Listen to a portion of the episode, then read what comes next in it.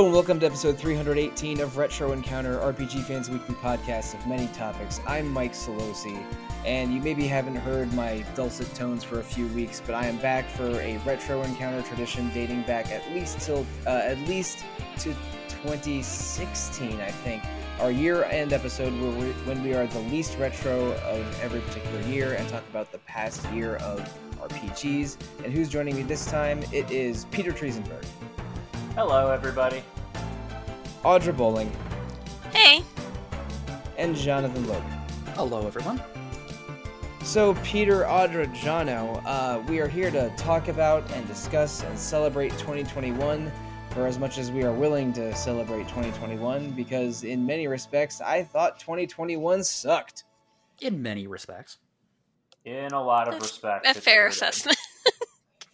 Yes, but we're going to try and keep it positive this episode. There are very many legitimate reasons to be frustrated and upset with the events of 2021, but we're going to try and only talk about video games and more specifically the RPGs that we enjoyed in 2021. So before we get into our semi-roundtable discussion, what were your impressions of 2021 in video games? Anyone willing to go first? Well, actually, I thought there was actually quite a lot of quality games that were released this year. Surprisingly, I've reviewed a lot, so and yes, I was pleasantly surprised by most of them. Yeah, so. Did you crack the 30 mark on your reviews this year, Audra? I think I may have. Yes, you did. so right at 30. All right. You did. Mr. Sabato and I were talking about that, and we were like, is she going to do it? Is she going to do it? She's going to do it. She's going to do it. And then she did it. So, Jono, what was your impression of 2021 in video games? I thought it actually was better than I expected. Coming off 2020, I mean, there was obviously a rash of delays because of, work from home, things like that. And I thought it was going to impact the industry a lot more than it did. Now, that's not saying it did not massively impact the industry, but I thought we were going to see a lot more delays than actually happened. So all in all, I don't think it was a bad year for video games. I don't think it was like one for the record books, but considering everything else that was going on around us, not terrible, surprisingly. And for RPGs especially, I mean, we got some fantastic RPGs this year that we've been hoping for quite some time. Yeah, I think that there was definitely some delays that we experienced, but also I think we got a handful of 2020 delays that landed in 2021. Like, for example, I know Bravely Default 2 was originally going to be a 2020 game, but it moved to 2021 because of delays. So definitely the workforce in the gaming industry was affected, but sometimes the effect was getting a game in 2021 that we thought we were getting in 2020. Personally, I thought it was an unusually strong year. I think I went into 2021 thinking I wouldn't get a ton of games this year, and then the absolute opposite happened, and I played like at least a dozen new 2021 games, which is higher than my average, and then bought more, and I also got a PS5 in 2021 somehow. So this is maybe one of my most expensive years for video games, but I had a pretty good time, and there was always something new coming out that I was at least interested in. And one game in particular, maybe I played way more than any other, but I thought 2021, not a great year for a lot of reasons, but a pretty good year for video games in general and RPGs in particular. So Peter, what were your thoughts on 2021 in video games? In general, yeah, I thought 2021, like despite all its ups and downs, was a fairly strong year for games. We had a lot of re-releases. We had some stuff that got kind of delayed through the pipeline from 2020 that started coming through this year. We had a lot of really promising indie titles. We had some really neat surprises. And some really long-awaited AAA releases. So, yeah, in general, really strong start, really a good amount of variety. Cool. So let's move on to the second part of the podcast where we basically just take turns each talking about a game that we liked until I get either too tired or hungry to continue. So my game of the year was pretty unexpected. was pretty unexpected to me because it was not a game I was looking for. I've heard about it, but it didn't get a massive amount of coverage when it got released. You know, some good reviews and things like that. We didn't review it actually, and I'm going to try to fix that by the end of the year. But now it's getting a massive amount of coverage on YouTube, and it's showing up on a number of lists, and that is The Forgotten City. Yes. It took me so off guard because there was a rash of time loop, time travel, mystery adventure games over the last few years, and some of them have been absolutely exceptional. And there's been some fantastic ones this year too. Overboard, for example, was absolutely excellent, even though it wasn't really a murder mystery, as it was kind of like a reverse murder mystery. But and Deathloop was pretty huge too. Then that's practically the definition of that game. Yeah, exactly. But The Forgotten City it started out life as a Skyrim mod, just a Skyrim quest. It was about, I don't know, I haven't played it, but it was like a couple of hours worth of content. And the developer of the mod left their job and they developed this game. And it is a real deep dive into mythology and Greek and Roman and Egyptian history. And the whole central conceit of the game is you wake up on the side of a river and a woman is sitting there saying, "Hey, I fished you out of the river, and you and another guy, you both almost drowned there, and I fished you out. And hey, he went into the woods over there to those ruins. Can you go check on him?" So you go check on him, and you fall down a hole, and you find yourself in a completely abandoned and destroyed Roman city underground. And as you walk through the city, you find a portal, and with some bones just outside of it, and you step into the portal, and you find yourself in this city in its prime, thousands of years earlier, and you are taken to the head of the city, and he tells you that this city lives by the golden rule. And what that means is if anybody breaks the law, if anyone does anything immoral, like steals something or certainly murders someone, everyone in the city will die. And he says, "I know for a fact that somebody is going to be breaking this law because you are here. And I have a way to open a portal that allows you to travel back in time to the day before the law was broken. So I need you to figure out who in this city is going to be breaking the golden rule and to fix it, and to stop them, and to save all of our lives." So it becomes this time loop mystery adventure game where you have to, like, to solve puzzles. Sometimes you might need to break the golden rule and then hustle yourself back to the portal to get back to the earlier that day, which gives you a tremendous sense of guilt because, like, you're watching all of these people die around you and it's your fault. But then you rewind time again and they're fine. But through this, you have to relive events, use your knowledge of future events to influence things, and figure out who is going to break the golden rule. And it is exceptional. It looks good. I love mythology, so it really hit me where I live. If this is an expansion of the original Skyrim mod, and it was only a few hours, this person deserves just a massive round of applause for this game. I highly recommend it to everyone. It's not a long game. I think I got through it in about eight hours, maybe. And it's the kind of game that after it ended, I sat there and I thought about it for about 2 or 3 days afterwards. Couldn't stop thinking about it. Really, really an exceptional, exceptional piece of entertainment. And for me, it came out of nowhere, and I am absolutely thrilled that it exists. And I highly recommend it to everyone. It's by far, it's my game of the year. Not even a question. I have heard a lot about this, mostly from other podcasts talking about it, and it sounded really, really intriguing. It's almost a strictly dialogue and narrative driven game that I think it really hit its stride recently. Like, a lot of people, it was kind of a sleeper hit, and then all of a sudden, everyone just kind of discovered it. I haven't played it yet, although it is on my to-do list because of all the coverage I've been seeing of it, and it just sounds fascinating, and I love the fact that it, like, originated as a mod. Like, that's just kind of an incredible story. Yeah, I'd heard about it too, and it's been on my list to look into more. Yeah, there is very little combat. There's a little bit of combat in it. You can skip it. It's not necessary, but it's not difficult combat at all. Like, it's not Skyrim level.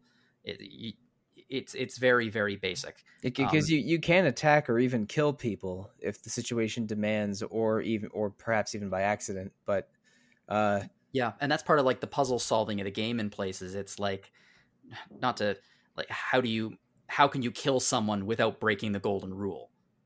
Yeah, there are a number of different endings for the game. So you can end the game. I think there's 4 different endings. So a lot of content there. So once you beat the game, you can just go back and try again and hopefully get the, I don't want to say the real ending, because it's not, there's no real ending. They're all real endings, but some are more satisfying than others. And does the game keep track of some of the things that you learned, like in a codex or something, so that you can reference in future loops? Yeah, and you also carry with you your inventory, because you're not looping. So everything you learn, all of your inventory, everything comes with you. And there's a really, really great little. I suppose this is a bit of a spoiler, so if no one wants to, it's nothing plot related, but. There's a really great cheat that the very first time you enter the portal, there's a guy outside and he's a farmer, and he says, "Hey friend, what are you doing here?" And you know, he shows you around the city, and every single time you go through the portal, he's always there to say, "Hey friend, what are you doing here?" And eventually you can just use him to do all of your chores. You just tell him, "Okay, look, I don't need you to ask any questions, but I need you to do this, tell this person this, do this, and do this." And he'll be like, "Okay," and he'll just like take off. And you can follow him through the city as he does all of your chores for you, to get to set up certain character states and things like that if you need them to move forward. Yeah, so there's actually not as much repetition in this game as you might expect, because there are really, really smart decisions made about how to push past it. And I mean, it's not a stunning game in terms of its graphics, but it does look better than a Skyrim mod by far. All of the assets in it are custom. It looks very authentic. The acting in it is exceptional. Some of the characters are just fantastic and very, just really, really stick with you. And it's a story about tragedy and reliving that tragedy over and over and over again and doing everything you can to avert it. So I recommend this to everybody. I just think it's an exceptional experience. Having that farmer around in Majora's Mask would have made the Anjou and Cafe side quest way easier. Yeah, there is a bit of that is something I thought about. There is a bit of Majora's Mask in the Forgotten City. I mean, we've had so many time loop games this year and the past year and a half or so that I think a lot of Majora's Mask super fans from 2000 grew up to became game developers, and we're seeing some of the harvest of that. Mm-hmm. Of that seed that was planted 20 years ago, but or 21 years ago. God, I'm old, aren't I? Yeah, but I haven't enjoyed a mystery game like this as much. This stuck with me as much as Oberdin did. Like, I think I'm putting them on. Its design isn't quite as intricate as Oberdin, which is just a masterpiece of game design and graphics and everything. But the way this game stuck with me and the questions it asks of the player about morality. Quite exceptional, I think. All right, so that was The Forgotten City, one of the highlights of 2021. Let's talk about one of the first games I played in 2021. Ys IX Monstrum Nox was a game I was really looking forward to, being a big fan of Ys for the past 7 or 8 years or so. I guess it's been more like 8 or 9 years. I remember when I listening to Derek Kiemsberg and talk about Ys games on podcasts finally got me to get off my butt and try some of the remakes from the early 2000s. And I liked them so much that I ended up like beating 5 games in 6 months and then playing every new Ys game as it came out. So I'm an Ys fan. I was really looking forward to Ys IX. And I think it mostly delivered. In this game, you're in, all of Adol Christen's adventures in a fake post-classical world. This one takes place in fake France, following a fake 100 Years' War. You're in a city called Balduc that has a Roman garrison, and and is the, you know, the last bastion of a once proud empire. But because of some odd circumstances, Adol gets imprisoned immediately upon entering the city, and while he's escaping from jail, he gets shot with a magic bullet that turns him into something called a monstrum, which gives him cool vampire armor and gives him sort of superhuman strength and flying, dashing around the city kind of powers. And so Adol teams up with some other individuals with monstrum powers, and together you uncover the secret of the city and the big conspiracy that's about to, you know, blow the whole thing up. And so it's an Ys game with more open world elements than previous ones, but it still keeps that dungeon running flavor and all of the colorful characters that you would expect out of a good Falcom game of the 2010s, or I guess now we're in the 2020s. I thought there was maybe a little bit too much spinning its wheels on dialogue and plot. Like, I feel like this is a 40-hour game that could have been 25 hours, but I really, really had a great time with it. And by the end, they do some twisty things with the Ys story that I was not expecting and was surprisingly fun. Audra, I reviewed the PS4 version of the game in January, but I think you reviewed the Switch version a little bit later. Is that right? Yes. And I agree with you on it being a really enjoyable game that maybe could have been cut down a little bit, but overall it was pretty fun. Yeah, like I didn't mind having a bunch of side quests and a bunch of stuff to do in town, but sometimes I would just be playing the game and saying, like, come on, get on with it already. This is an Ys game, not a Trails game. And yeah. And I did not enjoy going around town and having parts of the town walled off because of arbitrary purple walls, because, oh, your curse means you can't go to this part of town yet. It's like, well, this is completely arbitrary and I hate it. But and some of the stuff was poorly explained, like why you had to jump into a dark dimension and fight demons every 5 hours or so.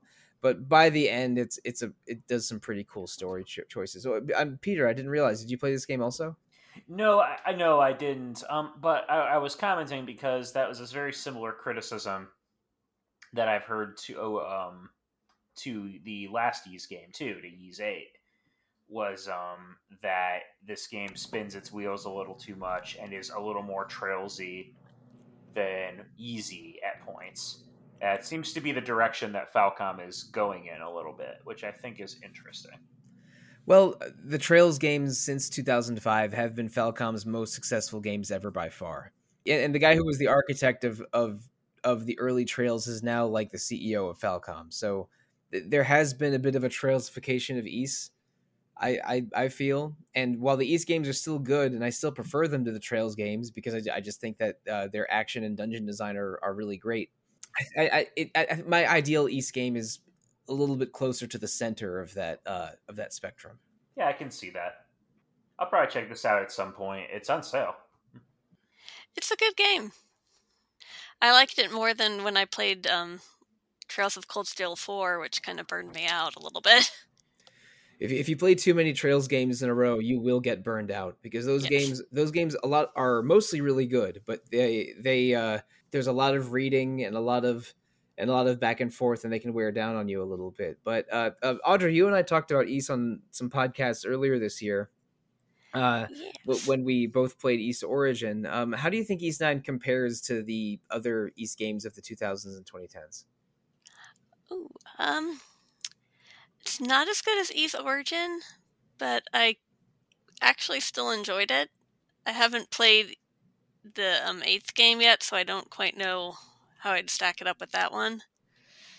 I'd probably say I liked it maybe slightly more than Memories of Salceda.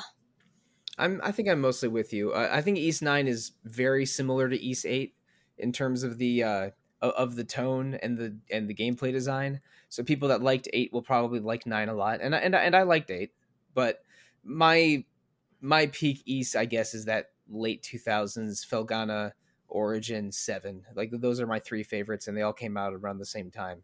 And the games the game came after are good, but not exactly what I want out of Ys. So Ys IX was really good. I enjoyed my time with it. I'm glad I had the opportunity to review it, but I don't think it's in my, it cracks the, my top tier of favorite Ys, but it is worth playing. And if you haven't played it yet and you want some Ys in your life, this is, Ys IX is a very viable path to take.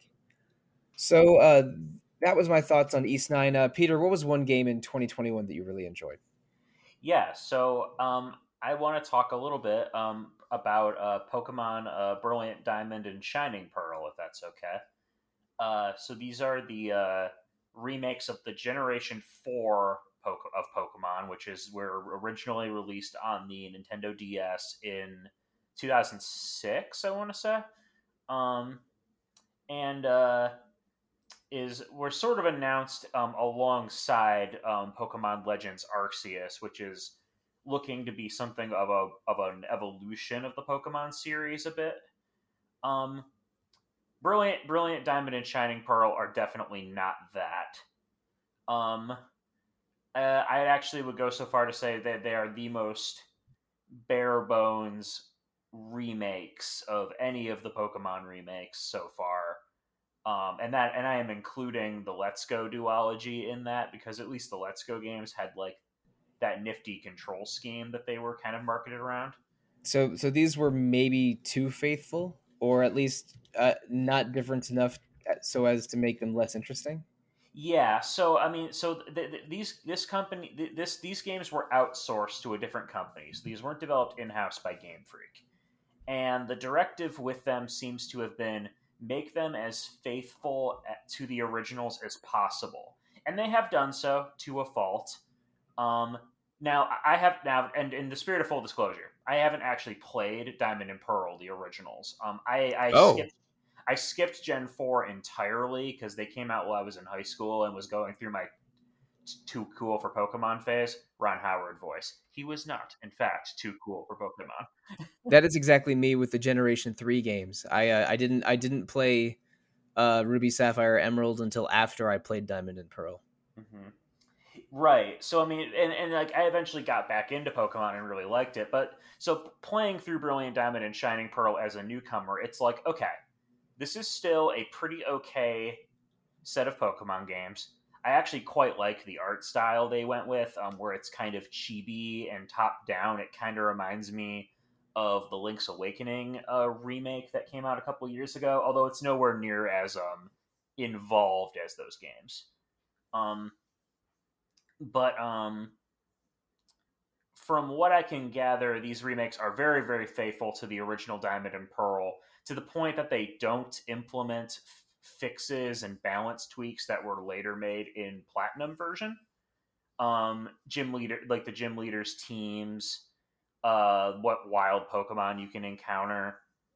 Some of this has been added into an optional area. You can access the Grand Underground. And they did really revamp the Elite Four, and Cynthia are like very hard still. They gave them really good hold items and really good team composition, and properly EV trained Pokemon. So they are actually a fair challenge. Yeah, but Cynthia, I remember being maybe the hardest story mode champion in any Pokemon game. And if they gave her like EV values, that only makes her even more brutal. They did, and they gave the Garchomp a berry that makes it resistant to ice attacks. Oh geez, so, that's how you kill that Garchomp though. It is mean. But really, other than that though, like outside of what is in the original games, there's not that much else to Brilliant Diamond and Shining Pearl. And because of and perhaps because of the new art, the art style being very close approximations to the old art, it doesn't feel like as much of a modernization as something like Heart Gold and Soul Silver or Omega Ruby and Alpha Sapphire, which felt like we're going to take the old framework and make it look like the modern games. I actually find it very interesting that every Pokemon game on the Switch has a completely different art style. There's just something about that I find very amusing. But, so yeah, in general, it's one of those things where it's like, I did not hate these games. I think that they are enjoyable, and if you are a big fan of Pokemon or Generation 4 in particular, there is definitely something to enjoy. If you haven't played Gen 4 at all, like me, then, you know, at the very least, it's like, oh, hey, this is more Pokemon. But it's they could have done more with them, and I think I'm way more excited for Pokemon Legends Arceus at the end of January to like really hopefully sink my teeth into a Pokemon game again. I don't really feel like I'm going to go back to this one now that I've beaten it once. Well, all right. And I guess we alluded to this earlier, but Peter, I almost come from a very different perspective from you. Pokemon Diamond and Pearl was what got me back into the Pokemon games. Because I played Gold and Silver, I guess, when they came out in 99 or 2000. Then I took a long break from Pokemon of 5 or 6 years. And then and then got into Diamond and Pearl because I had just gotten a DS and I had just started a job that had me solitary in the middle of the night for long hours. I was a night watchman, in fact, and also it was the first Pokemon game that had online trading and battling. So I actually talked to some of my online friends for the first time ever, hearing their voices when we were trading Pokemon in Diamond and Pearl. So I have weird nostalgia for it, and also I just liked playing stuff on the DS because it was new and exciting and cool, and I love a lot of DS games. So I have a fair amount of positive nostalgia for Diamond and Pearl, and I really enjoyed the Heart Gold and Omega Ruby and Alpha Sapphire remakes. So I'm a little disappointed that if this is just a faithful remake, I might have more value in just playing my old file of Diamond again. But I mean, I guess that might be expected if they contracted this particular remake out. Yeah, it's like I think even I'm not on the side of people who are like who automatically hate everything that about new Pokemon because I think that's a little disingenuous. But this it's just I feel like it's just hard to be very enthusiastic about them beyond the oh this is Pokemon again. Pokemon is fun. And there's still fun to be had. There's still things that I like about this game. I do like the expanded, the Grand Underground is kind of expanded and makes it where you can go down and dig for treasures with other players. And that's actually where they added in some of the Pokemon that were added in the Platinum decks. So it makes it easier to get better fire types early on, for example, like that. So that's where I caught a Magby early on. That's right. There's hardly any fire types in Diamond and Pearl. Like if you didn't pick Chimchar as your starter, like you couldn't get a fire type until Ponyta at level 35 or something. Yeah, no, exactly. And unless you're engaging with the underground content, that is still very much the case here. Piplup team for life, baby. And they have like a few things like optional costumes. Those are fun to decorate for your trainer in. Pokemon. They make it so that you can have your lead Pokemon follow you again. Although the way that is implemented in the 3D games is really quite odd. And I feel like they should stop including it as a feature until they actually feel like putting some effort into it. Like some of the 3D models for the way they scale with your chibi trainer looks really weird. Like how like, oh, Dialga and Palkia are now about as tall as this 10-year-old child. Or the Ekans animation is like, it doesn't, it just stays coiled up and just kind of scoots behind you. It doesn't slither. It just looks so unintentionally funny. And it's just one of those things where it's like, it's one of those features where I'm just like, if you were going to do it like this, why did you bother doing it? I don't know. This series has had some weird growing pains into 3D, and it feels weird to me that they still haven't figured some of this stuff out. Me, who's a somewhat casual Pokemon fan, I don't always get the games right when they come out. I haven't played Let's Go Eevee or Pikachu yet, but I have played Sword and Shield. If I were to get a new Pokemon game in 2022, should I grab Let's Go Eevee or Brilliant Diamond or wait for the Arceus games? I actually think the Let's Go games are very cute.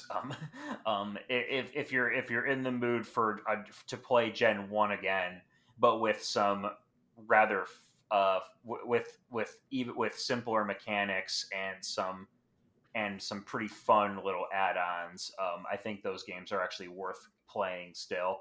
Plus you can actually ride a Snorlax by holding onto its belly, and that is the best thing ever. But other than that, though, honestly, at this point, my MO with Pokemon seems to be wait for Legends Arceus, because looking at everything about that game makes it look like, oh, this is where the effort's gone. Legends looks pretty wild. We talked about that a little bit on the most recent episode of Random. Yeah, I was gonna say that hopefully it's come a long way since it's a reveal trailer. But if they pull it off, and I think they have to pull it off, I think it'll be something special. The thing that strikes me about Brilliant Diamond and Shining Pearl is that the name is very apt. It just seems like they literally polished Diamond and Pearl, but they didn't add anything. They didn't remake anything. They just shined it up a little bit. I realized that I screwed up. I said this was on GBA on Random a few weeks ago. It's actually a DS game. Whoops. Right. It's all good. I mean, it was a very transitional period for that series. Yeah. And they ended up having a bunch of Pokemon games on the DS, so they this was their first go at it, and I don't think the original Diamond and Pearl are held in the highest esteem by the Pokemon community. I probably like them more than the average player. I mean, it was going to get remade eventually, and I guess it's a little disappointing that the remake was a little rote compared to Omega Ruby and Alpha Sapphire, which I thought was quite good, and it improved my esteem of Gen 3, honestly. Yeah, no, it's definitely a missed opportunity to take what was there and improve it. But yeah, instead, like you said, Jonah, they kind of took what was there and spit-shined it a little bit. All right, so that was Pokemon Brilliant Diamond and Shining Pearl. Audra, you haven't gone yet. What's one 2021 game you really liked and would like to discuss? I loved The Veil, Shadow of the Crown, which was an audio RPG, actually. So it placed players in the role of Alex, a blind princess, who ends up getting separated from her retinue on a journey. And I mean, just the way they handled the battle system and going through towns and everything, and having you literally take on the role of someone who is vision impaired was just, I thought it was really brilliantly done. I remember you talking about this on an episode of Random, or at least someone talking about it on an episode of Random. It was Audra and it was Random. I had that was an incredible conversation. Yeah, it sounded really intriguing. And is it set up in a way that if someone truly was visually impaired, that they could probably play this game without great difficulty? Yes, it's actually all pretty much audio. There's really no graphics to speak of. Just kind of specks of light that'll occasionally intermit, go through a black screen. It's meant to help people kind of understand how it feels to be, I think, visually impaired. But also, I mean, people who are can just absolutely just get into the game and play it right away. Like, for accessibility reasons, that's hugely impressive. But the story itself and the narrative itself was did keep you riveted the whole time? Yes, it was a great story. The voice acting was great. The plot twists were actually quite well done. I thought I loved the characters. And Alex, in particular, is just a strong heroine. So it ended up being a surprisingly... It's very much a traditional RPG, but done in such a different way that it really sticks with you. Now, in the very early days of visual novels, more than 25 years ago, there's a pretty legendary Saturn game called Machi that was described as a sound novel, where basically just by navigating conversations and only somewhat bare bones visual cues do you navigate the game that has multiple endings and multiple pathways, and it's not a game that is maybe as ideally devised for the blind as Veil Shadow of the Crown is. But when I was listening to that episode of Random Encounter months ago, and I'm thinking, oh, this is like an old school sound novel, isn't it? And a lot of the people that made Machi ended up working on a visual novel from that several years later called 428 Shibuya Scramble. That was made with a similar design ethos and is also very well received. But a game that is like so focused on sound and video games being such a visual medium. I mean, they have video right in the name. There is so impressive and so intriguing that I think I instantly added Shadow of the Crown to my wish list. I added it like right after listening to that episode. And the fact that it has this awesome concept and, you know, makes a real stride in video game accessibility, or at least is a strong bullet point in that path. And is this good? Is an incredible achievement. John or Peter, have you played this game yet? Because I have not, sadly. No, it's on my wish list though, just like you. And I don't know if it's on sale right now or not, but it might just be. And incidentally, good time. Everything we talk about today, there's a good chance that it's on sale right now because Steam sale is on until the 5th. Every single marketplace has a sale going on until January 5th. And even though we are recording this in the advent of these sales, it is before January 5th. So a lot of the stuff we talk about probably will be on sale. Yep, Veil is on sale right now. Ooh. It's 35% off. That's not bad. No, that isn't. I'll have to look at my budgeting spreadsheet later today and see how much I can spend on video games guilt-free. I mean, I was just impressed with it because I thought for sure it was going to be more of like a sound novel. And they really add so much gameplay to it. There's combat, there's aiming and archery. It's really well done. Just a solid all-around traditional RPG that just happens to be not relying on graphics, really. Peter, do you have any experience with the Veil? No, I don't, but it sounds fascinating. Like, yeah, I'm definitely down to try it. It the way you're describing it makes it sound really interesting. It's a good game. Yeah, on Steam, the reviews are very positive. Your review for the site earlier this year was also very positive. I probably should just bite the bullet and get the game now and make it one of my early 2022 targets. The thing that catches my attention about it is that it's not just like, obviously it would be an interesting experience playing this game and not having any visuals because video games are traditionally reliant on them. It's not just that experience though. It sounds like from what you've said, it's a genuinely good game. Yes. It's just a solid all around RPG. Yeah.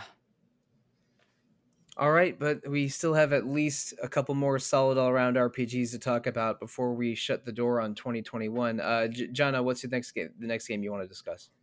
Yeah, there's a game. One of the games I played this year was probably my the best point-and-click adventure game I played this year, and a culmination of something that started in 2019, I think, for me was the Great Ace Attorney Chronicles. Mike, we did a spoiler cast about this, and that was a fun one. With Nikki was on it too.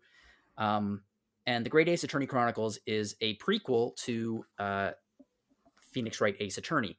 It takes place at the very, very end or very of the 19th century, very, very beginning of the 20th century. The timeline is a little bit fuzzy. I think we can pinpoint it though, because what's his name? I think it's Sosuke Koseki. Yes. Oh, yeah. Yes. The I'm a Cat. Yeah. Yeah. Well, no. He did spend about 2 years in the United Kingdom studying English literature, and those 2 years I think were 1901 and 1902. Okay. So it's in one of those 2 years.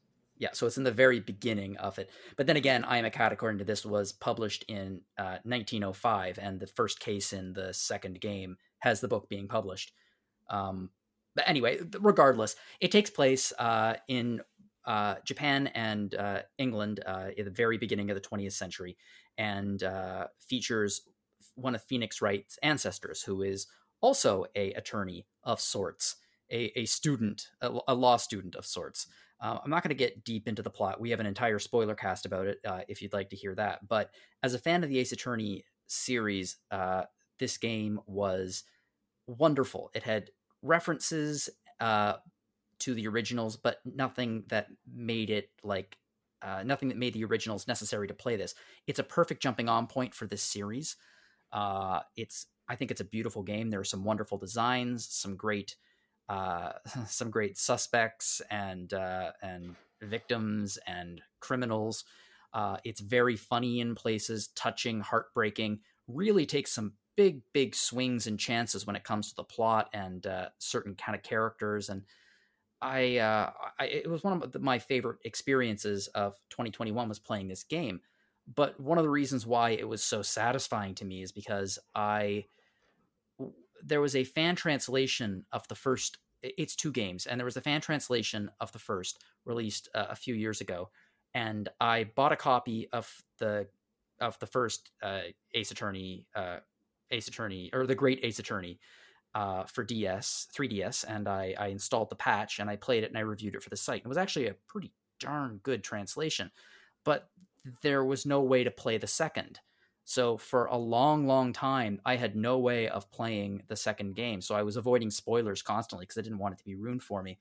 So it was like a really, really good sense of relief when I got the second game, and the mysteries were answered and they were very satisfying. So yeah, I highly recommend this package. It's two very, very long visual novels, well worth every cent. You can play it on, I think it's on Switch. It's on everything, isn't it?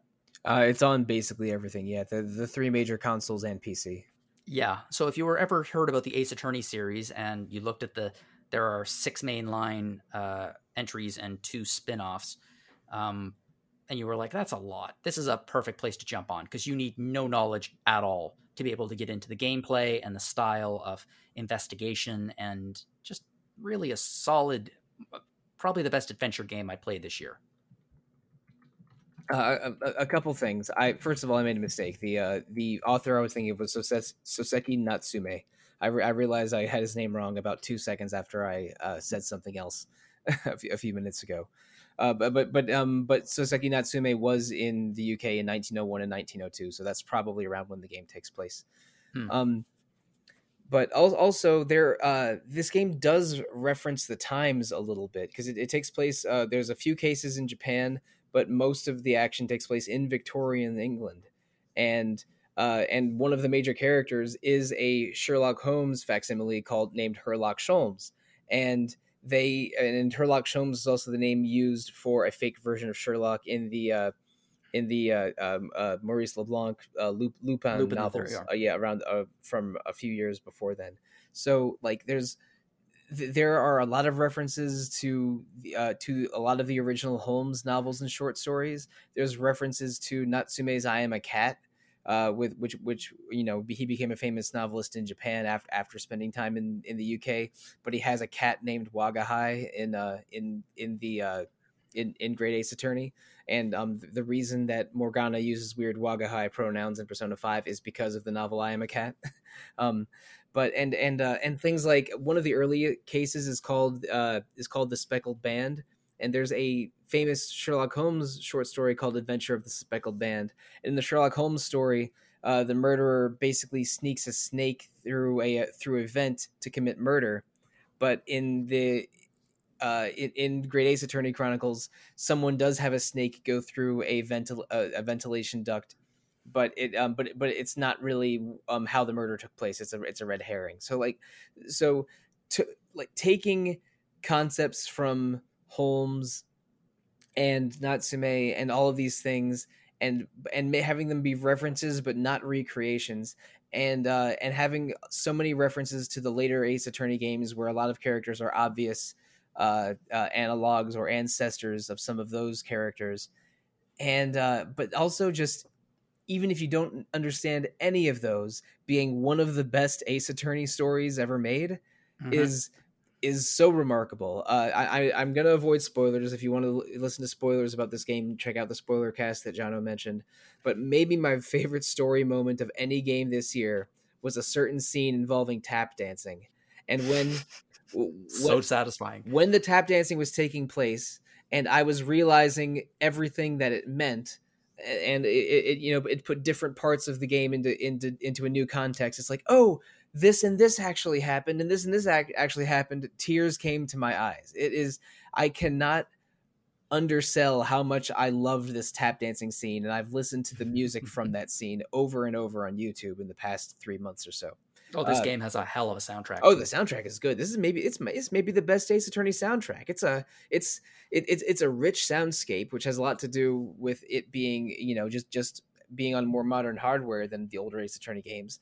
But it's just a banger of a soundtrack. Like, if you are an Ace Attorney veteran or an Ace Attorney newcomer, this comes highly recommended. It is just awesome, and I really feel your pain for having to deal with that cliffhanger for several years, Jono. It reminds me of when I played Trails in the Sky first chapter in 2011, and couldn't play Trails in the Sky second chapter until 2015 or 16. That's a pain well known by Trails fans, I know. Oh, yes. I only felt it really strongly between Sky 1 and 2 because I got into the other Trails games late. But that wait was devastating because it ends on a major cliffhanger. Sky 1 does. But I think that you really need to think of these two games together as a full narrative. And the second game, Resolve, I think is overall better and more satisfying than the first game, Adventure. But I 100% agree. That was my biggest complaint when I reviewed the first game was every other Ace Attorney game. It's there are points that carry over and, you know, character arcs and things like that. But mostly a mystery is introduced in the second chapter or the second case, and then there are threads that carry over to the last case, but you get a satisfying conclusion. In this game, the first game is entirely set up. Like there's not a whole lot of resolutions in the first game. It takes the second game to make so everything makes sense, and it drives you crazy if you're stuck at the end of the first game. Yeah, they start like 5 of those story threads in the first game and only really tie up one of them, just so it has something to end on in the first game. But in the second game, closes all of those doors and is a way more satisfying experience overall. But thankfully you don't have to worry about that with this because the Great Ace Attorney Chronicles has both games. So yep, it's Chronicles plural, not one. And I think it was it released not at a full 60 or 70. I think my Switch copy was $40. So say $20 each for these two games, brand new. It was a hell of a deal. It's a good value. Yeah, it's on my backlog. I have a copy of it for the Switch. I really want to try playing it one day. Oh, have you played any of the other Ace Attorney games, Audra? Yes, I've played all of them. Oh, excellent. Then you definitely you should probably. Yeah, definitely. Except the second Investigations. Yeah, I need to stop. Obviously. I played it. There's a really good fan translation of it. Yeah, but officially that game is stuck in Japan, but if you search around a little bit on the internet, you can find a good fan translation. Yes, I've got to stop. I've got to stop giving you review assignments so you can play Ace Attorney Chronicles. No, I wouldn't do that. I'll get to it eventually one day.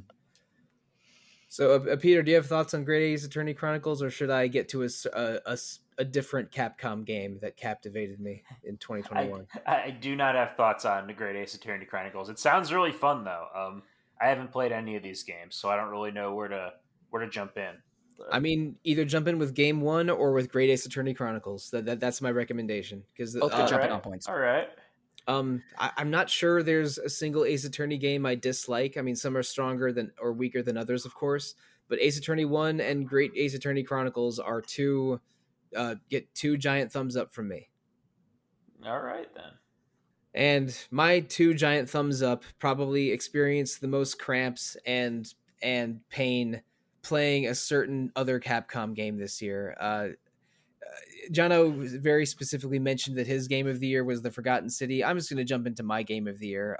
Monster Hunter Rise for the Nintendo Switch is, I don't want to say it's revelatory. Like it is a Monster Hunter game that hits the notes and the gameplay loop of older Monster Hunter games, but it does so many new small things that make the Monster Hunter formula that I already love so much better that I think from character creation to closing credits, this is my favorite Monster Hunter experience, even though I only played it for a mere 180 hours instead of 300 hours. I know those numbers sound insane if you're not a Monster Hunter player or especially if you're not a video game player, but that was a legit complaint some fans have. Like, this game stinks. I beat the story in 100 hours and I only had another 100 hours afterwards. It's like listen to yourself, man. But Monster Hunter games are known for having this very extended gameplay loop where you hunt monsters. The monsters are always bigger and faster than you, so you have to use strategy and planning and execution to take them down. Then you with the parts of the hunted monsters, you give yourself stronger weapons and armor. Then you hunt bigger and stronger and faster monsters. And this is one of those, but they remove some of the tedium of Monster Hunter and add a couple new things. There's less preparation you have to do. You no longer have to carry around extra whetstones. You automatically have one in your pouch. You don't have to use hot drinks and cold drinks to enter cold and hot areas. You don't have to search for tracks for the monsters to get them on your map. You basically send out an owl that keeps track of the monster for you the whole time. And speaking of animal companions, Monster Hunter games have always had cats that assist you. The species are called felines, but the ones that help you in battle are called Palicos. And Palicos can set traps and heal you and give you small attack or defense boosts and do a lot of nice little things. But Monster Hunter Rise introduces a second kind of animal companion called Palamutes. And Palamutes are huge, cool dogs that are your noble steeds in battle. You can they can have you run around at double speed with infinite stamina, and they can also attack monsters in battle for you and leap across larger areas than you can jump when you're riding them. And having Palamutes just makes and having fewer things to do in preparation just makes everything about the Monster Hunter experience faster. You aren't screwing around in maps for like 10 or 15 minutes before you actually find the monster. If you can spend exactly how much time you want in the Monster Hunter huge, beautiful hunting zones, tracking them down or gathering stat boosts in the form of small birds, gathering plants or mining ore. Instead of the hunter being sort of lost before they can get to hunting, the hunter has more agency than ever. And then you get into the other big change that they made, wire bugs. Basically, you have these little firefly-looking bugs that you can throw out and like use the bugs and the silk that they secrete as grappling hooks. So you get Spider-Man powers to grapple around areas. And every weapon, and again, Monster Hunter has 14 different weapons that all play totally differently. Every weapon has 3 or 4 special silk bind moves that are basically like grappling hook assisted super moves. So it's another Monster Hunter game, but it is about as good as Monster Hunter gets. I even like the village and characters. Even though Monster Hunter characterization has never been terribly strong, this Japanese-ish village is something that I really grew attached to over the course of hunting dozens and dozens of monsters. And the monster selection is really good. There's a bunch of my favorites from previous games. About I think it's around 45 to 50 total. Which is less than recent Monster Hunter games, but that's because Rise hasn't had its expansion yet, of course. But all of the new monsters that they introduced are based on Japanese yokai and also a real-world animal. So the Tetranodon is this big, like half turtle, half platypus looking thing that pushes you around with sumo moves. It's based on a Japanese kappa, incorporates a real world platypus and turtle, but is classified as a Monster Hunter amphibian, similar to older monsters like Tetranodon, like Tetsukabra. The signature monster Magnamalo resembles a real world tiger, is based on a Japanese folk tale about an uninhabited suit of samurai armor that's visited hell before. So like Magnamalo is this weird samurai armor tiger with a spear for a tail that casts hellfire and will-o'-the-wisps around. It's crazy. These monster designs are wild. And the portable Monster Hunter team that made, Generations and the PSP games is always a little bit more fantasy oriented than the Monster Hunter main series team that made World and 4 Ultimate and Tri. So this really is a little bit more outlandish and you're really hunting fantasy monsters and not things that could be real world dinosaurs in Monster Hunter Rise versus World. But I had so much fun with it and love all the designs in it, and I'm going to be playing this game forever, or at least until the next Monster Hunter chapter comes out. So thank you for for allowing me to monologue about this thing for 4 solid minutes. Hey, it's your show. Yeah. Do any of y'all have any thoughts about Monster Hunter Rise in particular, or Monster Hunter in general? Because it is beyond a shadow of a doubt my game of the year. I loved Monster Hunter Stories, so I was really curious about the sequel to that. I have not played either of the Stories games because I guess to me Monster Hunter is about hunting and not RPGs. But I have heard that both of the Monster Hunter Stories games are really good, and the first one came out on 3DS several years ago. But it did get a sequel on Switch this year. Yeah, I'd been curious about that one too. But Rise looks really good as well.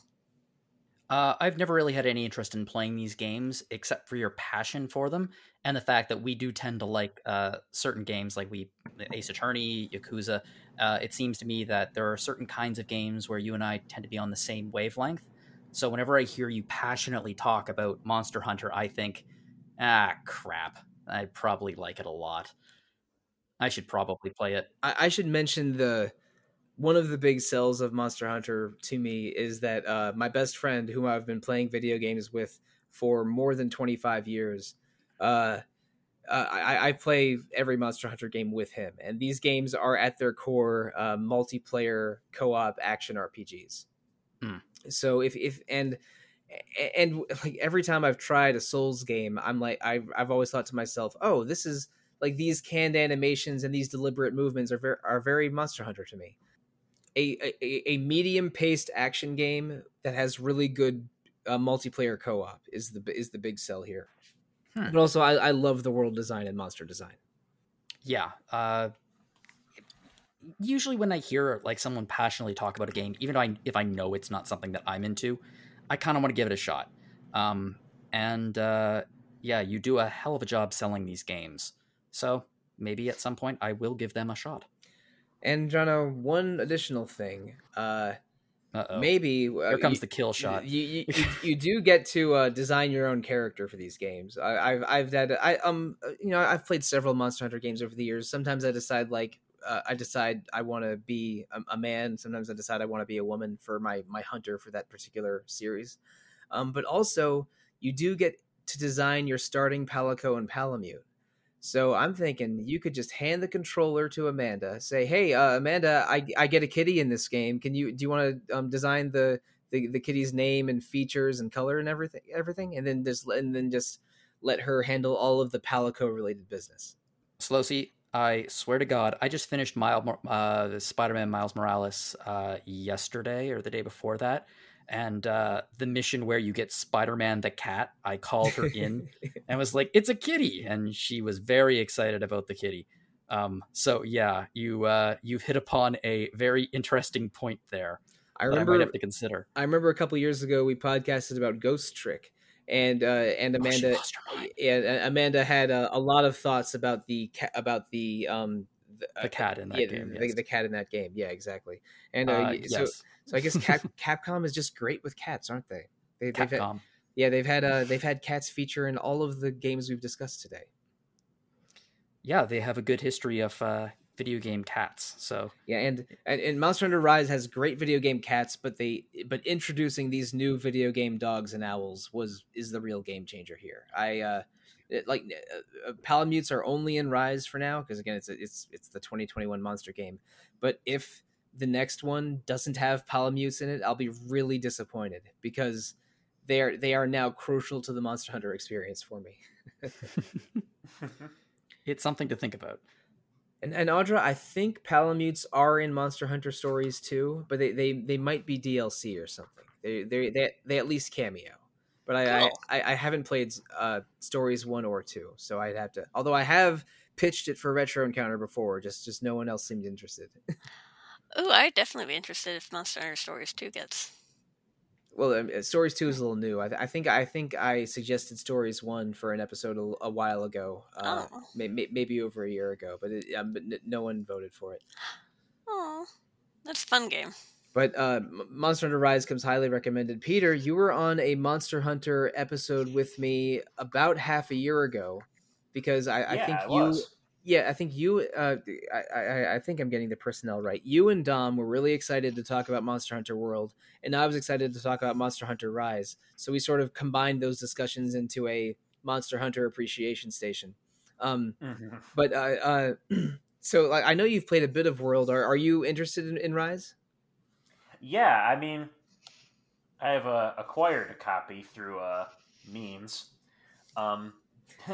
Thank you, by the way, Mike. You're welcome. And I'm definitely gonna give it a go. I liked World a lot. I just never finished it. I fell off it a little bit because real life stuff came up. But I want to get back to it because I was really enjoying it. And I wasn't kidding when Monster Hunter games can be in the hundreds of hours. So not finishing the story of one of the big Monster Hunter games is perfectly okay, because that just means you didn't have 100 hours to burn.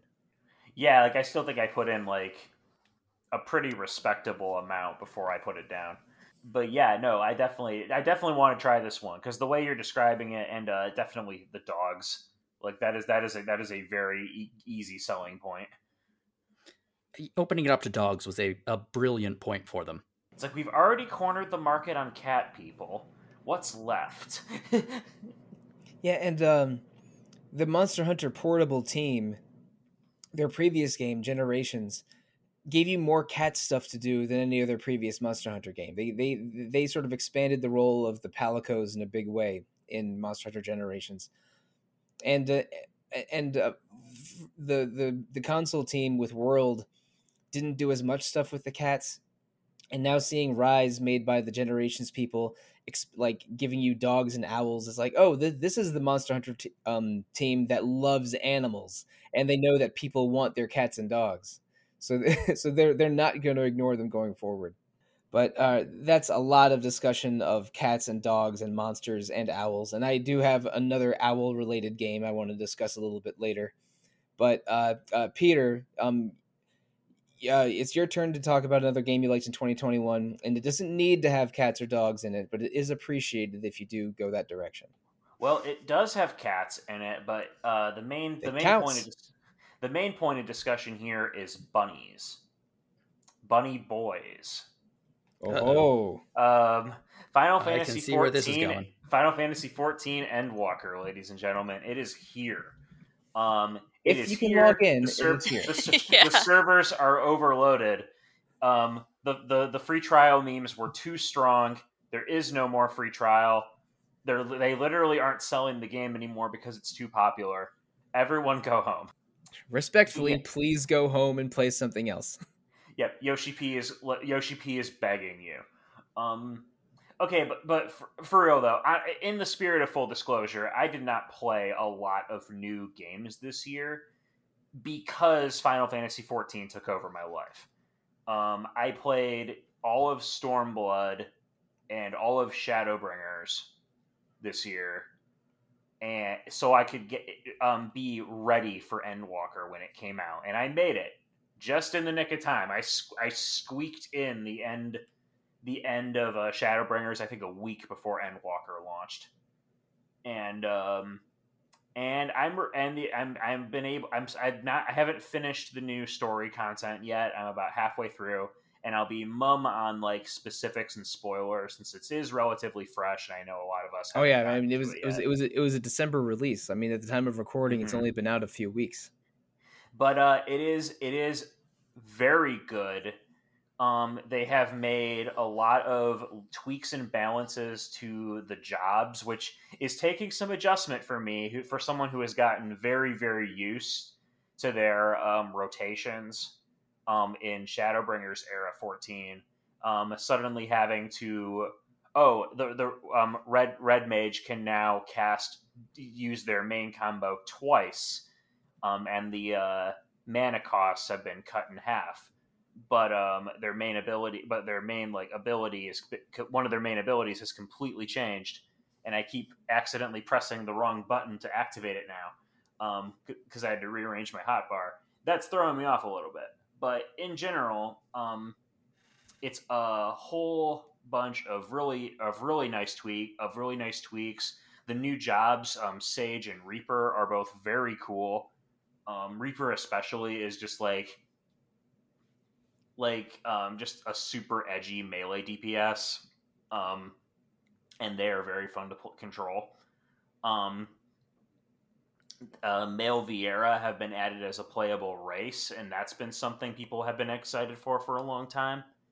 But no female Hrothgar yet.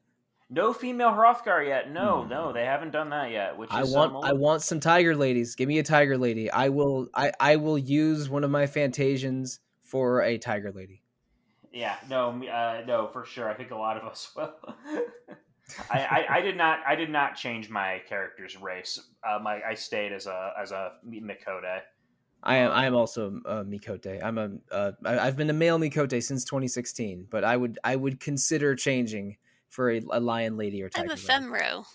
Oh, nice. Cool. Which is cool. Yeah. Mm-hmm.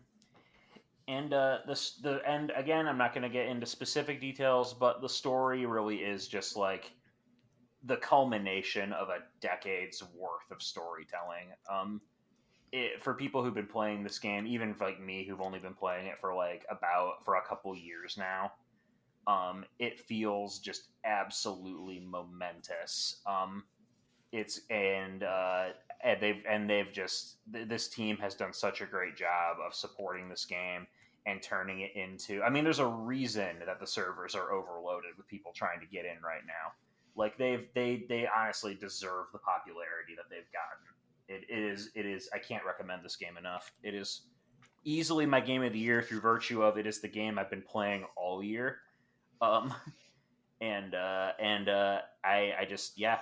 Final Fantasy XIV continues to be excellent at being itself. I am currently on break from Final Fantasy XIV. I've talked about it on the podcast a lot this year. I apologize. We did 5 FF14 episodes on Retro Encounter in 2021 with a different panel for each one, shockingly. Let's see. I played an unbelievable amount of FF14 in 2019 and 2020.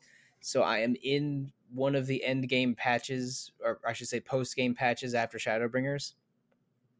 But haven't gone past that. And Endwalker looks so good and has such a positive reception and does some big, big moves for the FF14 story. Like you, Peter, we should avoid spoilers, but just looking at who some of the trial bosses are makes you think, oh my God, these are boss encounters that were, major story players 8 years ago kind of deals. Like you know where I'm coming from, right? Yeah, no, I totally do. I did the first trial yesterday. Yeah, so anyone who has an investment in the FF14 story will immediately understand how big the stakes are for the story in Endwalker. If all of the promotional material for Endwalker has indicated we are going to the moon, and it is a very FF4 themed expansion. Right. Yeah, I remember. There is a point in the game where you're on the moon, and the main battle theme changes to the Final Fantasy IV battle theme. Oh, that's cool. It's really cute. I was smiling like ear to ear. Are there naming ways in the moon? There are naming ways in the moon. Damn it, I'm going to relapse into FF14 addiction, aren't I? I am so glad that I cannot sign up for a free trial. There is no free trial up to level 60, including the award-winning Heaven's Word expansion pack. I'm sorry. Exactly. It is actually it is so shocking how that became both an earnest pitch and a joke over the past couple years, and now they have to. And now we get the reverse of that joke. It is astounding how it's played out. It really is. They patched grapes. I was joking about this before we started recording, but there were these grapes in one of the zones that were like lower polygons than had a lower polygon count than other models in the area because it was like a system memory thing. and people were making memes about it, and so they patched the grapes. You madmen. Because that's what needed fixing. I mean, you know, I appreciate them being thorough. Do not ever, ever say that the Final Fantasy XIV development team is not dedicated to their craft, because holy moly, they have surprised me and shocked me over and over the years I've been following FF14. Yeah, no, they absolutely have. And they just, like I said, I said earlier, they deserve all of the praise and all of the accolades that have come their way. I said this on Random this week, and I think one of the reasons why the outcry about this, there's been disappointment and frustration, but it hasn't been angry like it was after like Cyberpunk or other disasters of this level, is because of the goodwill that this team has built over the last couple of years and actually caring about their player base. And it just goes to show that if you're a company who cares about your players, you know, it can really pay off. And this really has paid off for them. And I think it helps that, that a lot of the difficulties that they're experiencing is not because of the quality of the game, just at the overwhelming volume of players.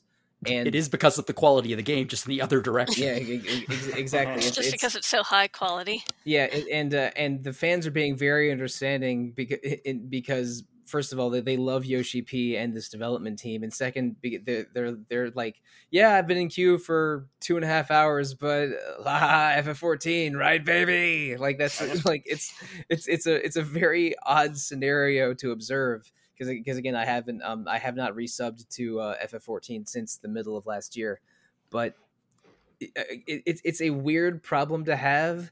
But at least I am very happy that the game is good, because I'm not sure what gaming thing would make me like feel more secondhand sadness than if an FF14 thing was really bad. But thankfully, that's never happened. Well, I mean, it's never happened since Yoshi P took over. And incidentally, I find it really funny that Error 2002, the error that was propping up, that was kicking people out of the queue, is actually because of some leftover 1.0 code that reared its ugly head that they never thought they'd have to deal with. Yeah, the ghost of 1.0 came back at the real villain, spot. The real villain of Final Fantasy XIV. Surprise! Yeah, they've been excising that code and trying to make FF14 more of its own thing more and more over the years. But they haven't. It's amazing that they haven't ignored original 2010 FF14 either. Like the Heroes Party from the opening cutscene of FF14 2010 came back as the Warriors of Darkness in Heaven's Word. which blows my mind a little bit. Yeah, FF14, dedicated development team, dedicated fan base. They're going through a real weird time right now, but at least the game is excellent. Yep. So, Audra, unless you want to talk about FF14 some more, which I'm not against exactly, tell us about another 2021 game you loved. Well, actually, it's a kind of an older game, but it's still, I guess, viable since it was released, the Legendary Edition of Mass Effect. Oh. Ooh. I really enjoyed playing the original trilogy, and I usually don't replay games a lot of the time, but I made an exception this once, and I do not regret it, even though I pretty much kept everything the exact same way that I did it in the original trilogy playthrough. But it's just a really good series of games. I've done that sometimes when I replay a game, and I don't replay games as much nowadays as I did several years ago. Like sometimes I go into a game saying to myself, I am going to make different choices and do different classes and play this game differently than I did last time. But then I ended up just playing the same way anyway, because I was so in love with my first experience that I just want to recreate it. Yeah. I was extremely hype about Mass Effect when it was sort of in the middle of its original run. I think I played 1 and 2 like right after Mass Effect 2 came out, and then I bought into every single ounce of Mass Effect 3 hype and played that right when it released, and just really loved Mass Effect during its during the second half of its 5-year run, or exactly what the numbers are. But and I am interested in Legendary Edition because I have not revisited Mass Effect since 2012 or 2013, and I kind of would really like to. So how was this run for through Mass Effect for you this time, Audra? Pretty excellent, actually. It reminded me of everything I liked about the original run through, and just with kind of little tweaks, and really, really fun time. I can't really say it changed all that much beyond that you can access like the DLC early on. And yeah, and the way I played, because I was mostly a PlayStation player 10 years ago, I played Mass Effect 1 on PC and then played 2 and 3 on PlayStation on PS3, but I had to import my choices from Mass Effect 1 to 2. I had to play their vid comic at the beginning of Mass Effect 2. And that locked me out of a couple side quests that carry over from Mass Effect 1 to 2. But all of that is definitely now in Legendary Edition. So this is the complete way to play Mass Effect, no matter what platform you're on. Yes. And it's just great. I love the carryover data and just how every little thing seems to have an impact. Did you punch the reporter 3 times? No, I was actually nice to the reporter. Oh, so you're a Paragon-only player then, aren't you? Most of the time, a little renegade sometimes. Okay. But never with the reporter for some reason. I'm almost the opposite. I probably play Paragon more than Renegade, but I definitely punched that reporter at least twice. It's tempting. John or Peter, I'm not sure how much Mass Effect you've played. In every Mass Effect game, a very pushy reporter interviews you based on your activities through the game, but she is definitely trying to get a rise out of you and paint you in a negative light, and you have the choice to handle it diplomatically or punch her in the face. And let me tell you, there is some satisfaction in punching her in the face. I can imagine. But if you punch her in the face, you do get your red meter slightly goes up, and if you handle it more gracefully, your blue meter slightly goes up. Yeah. And she's an asset, I believe, in the third game. That's right. Yeah, in the third game, by completing quests and meeting people from previous games, you have things called assets, basically joining your army / resistance movement, and more assets means more points that give you more decision power at the end. Sorry for explaining or over-explaining Mass Effect. If there's one thing I'm guilty of in my life, it's over-explaining stuff. Oh, you're fine. Oh, no, it's good. But Mass Effect was really a singular gaming experience when it was hot. And let's not talk about Mass Effect Andromeda, but this trilogy, I think, is it's peak BioWare. It is both a great RPG and a great shooter. Although, exactly how much RPG and how much shooter it is depends on which game you're playing. And there's so many characters I love in Mass Effect. Like a full hat. If I was talking to someone about Mass Effect 2, and we talked about who our favorite companion was, if they said anyone but Jacob, I would be like, oh yeah, that character's great, totally worthy of a favorite. Yep. Jacob is a boring shotgun boy, but everyone else in Mass Effect 2 is an absolute A+ companion. He's there. He is there. That is true. Oh, Audra, come on. Who are your favorite companions? Like one or two of them. Oh, Garrus, Tali, awesome. Samara. Samara, not Liara?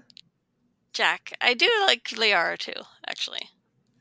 I like all of them. Oh, Jack! I miss Jack. I wish she had a bigger role in Mass Effect 3.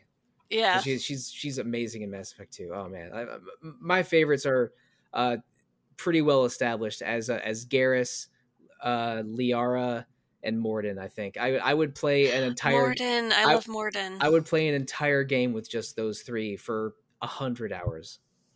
Ah, and there are human characters in Mass Effect, but I think none of the characters that Audra and I mentioned were human. I do like Kasumi. Oh, yeah. So I guess I could say Kasumi's cool. Miranda's cool. But part of the fun of Mass Effect is that you have a crazy menagerie of aliens as most of your companions, and the world that BioWare created or I should say the galaxy BioWare created with these different alien races and different cultures and different situations is wild. And now that there's a great way for returning fans or new fans to play Mass Effect is exciting. I own the Legendary Edition. I did buy it when I saw it on sale a couple months ago. I think it was $25 or so. No regrets at all. And I don't know when I'm going to replay these games, but when I do, I know exactly how I can do it, and that is exciting. Yes, I agree. John or Peter, have you dipped your toes into Mass Effect at all? That was a little bit of a two-sided conversation. Honestly, no. It's one of those blind spot series that I have, like Falcom games, for example. I just complete blind spot for me. However, because the entire trilogy is out and readily available, I should play it at some point. Absolutely. Yeah, you should. It seems like the kind of game that I would very much enjoy. But I'm the host of Random Encounter, where we don't play games. Also correct. Peter, how into Mass Effect are you, if at all? I have never touched them, honestly. For a while, this might be getting into personal anecdotes a little too much, but for a while there, I was very opposed to playing Western RPGs. Oh, sure. It was one of those weird. It was during that weird period where the gaming community was like, "Oh, JRPGs are dead," and I was very defensive of my hobbies because I didn't have priorities or whatever. Now I'm a little more open to trying them, but there are too many games. I can see that. It took me a while to actually play Mass Effect because of that too, a little bit. There are definitely too many games, but if your sensibilities are firmly rooted in JRPGs, which is maybe the case for all four of us, Dragon Age and Mass Effect they have a lot of JRPG flavor because they are about like collecting companions and doing performance side quests. Yeah. Doing a mostly linear main quest with an abundance of side quests. Like, it was not hard for me as a JRPG person to jump into Dragon Age and Mass Effect in the late 2000s, early 2010s. So yeah, plus, I am a big fan of space opera too. So I feel like there's definitely stuff in Mass Effect that I would very much enjoy. Yeah, dude, what are you doing then? Come on. One of these days, man. There's too much stuff on my list. Literally, one of these days, straight to the moon.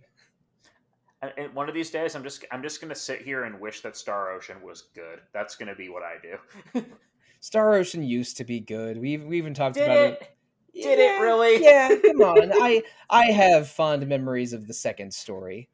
Hey! I believe it's one of our most anticipated games for 2022. I am hoping that new Star Ocean is good. I was very pleasantly surprised when they announced it. Yeah, but I am not getting my hopes up. But are you the last hoping?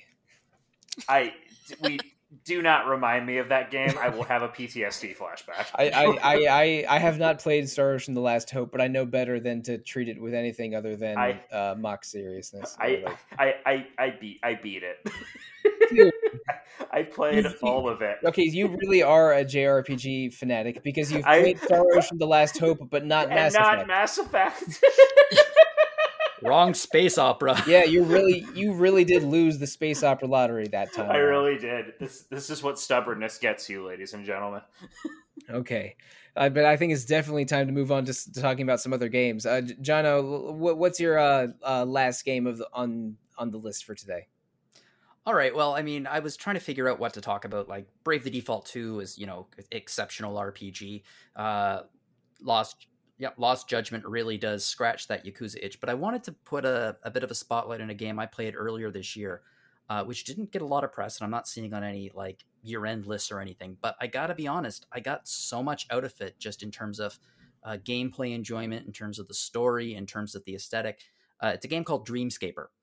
And it's a roguelike, action RPG roguelike. And the whole central conceit is you're a young woman named Cassidy, and every night when you your head hits the pillow, you fall into a dream world where you have to fight your nightmares and fears and anxieties and your past in many ways. And then when you wake up, you kind of have to go out into the normal world and forge ahead with your life and build relationships with people and try to improve where you are in the world. And maybe it was just the fact that this was, it came at the right time in the pandemic, and I was reflecting on what was going on in my early 20s and like exploring Toronto as a younger man and meeting people and building these long lasting relationships.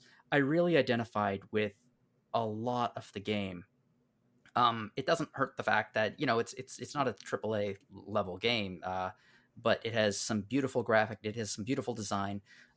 Each level in the dreamscape is based on a different place in Cassidy's life. So her like rural hometown and the city where she moved to and like a campground.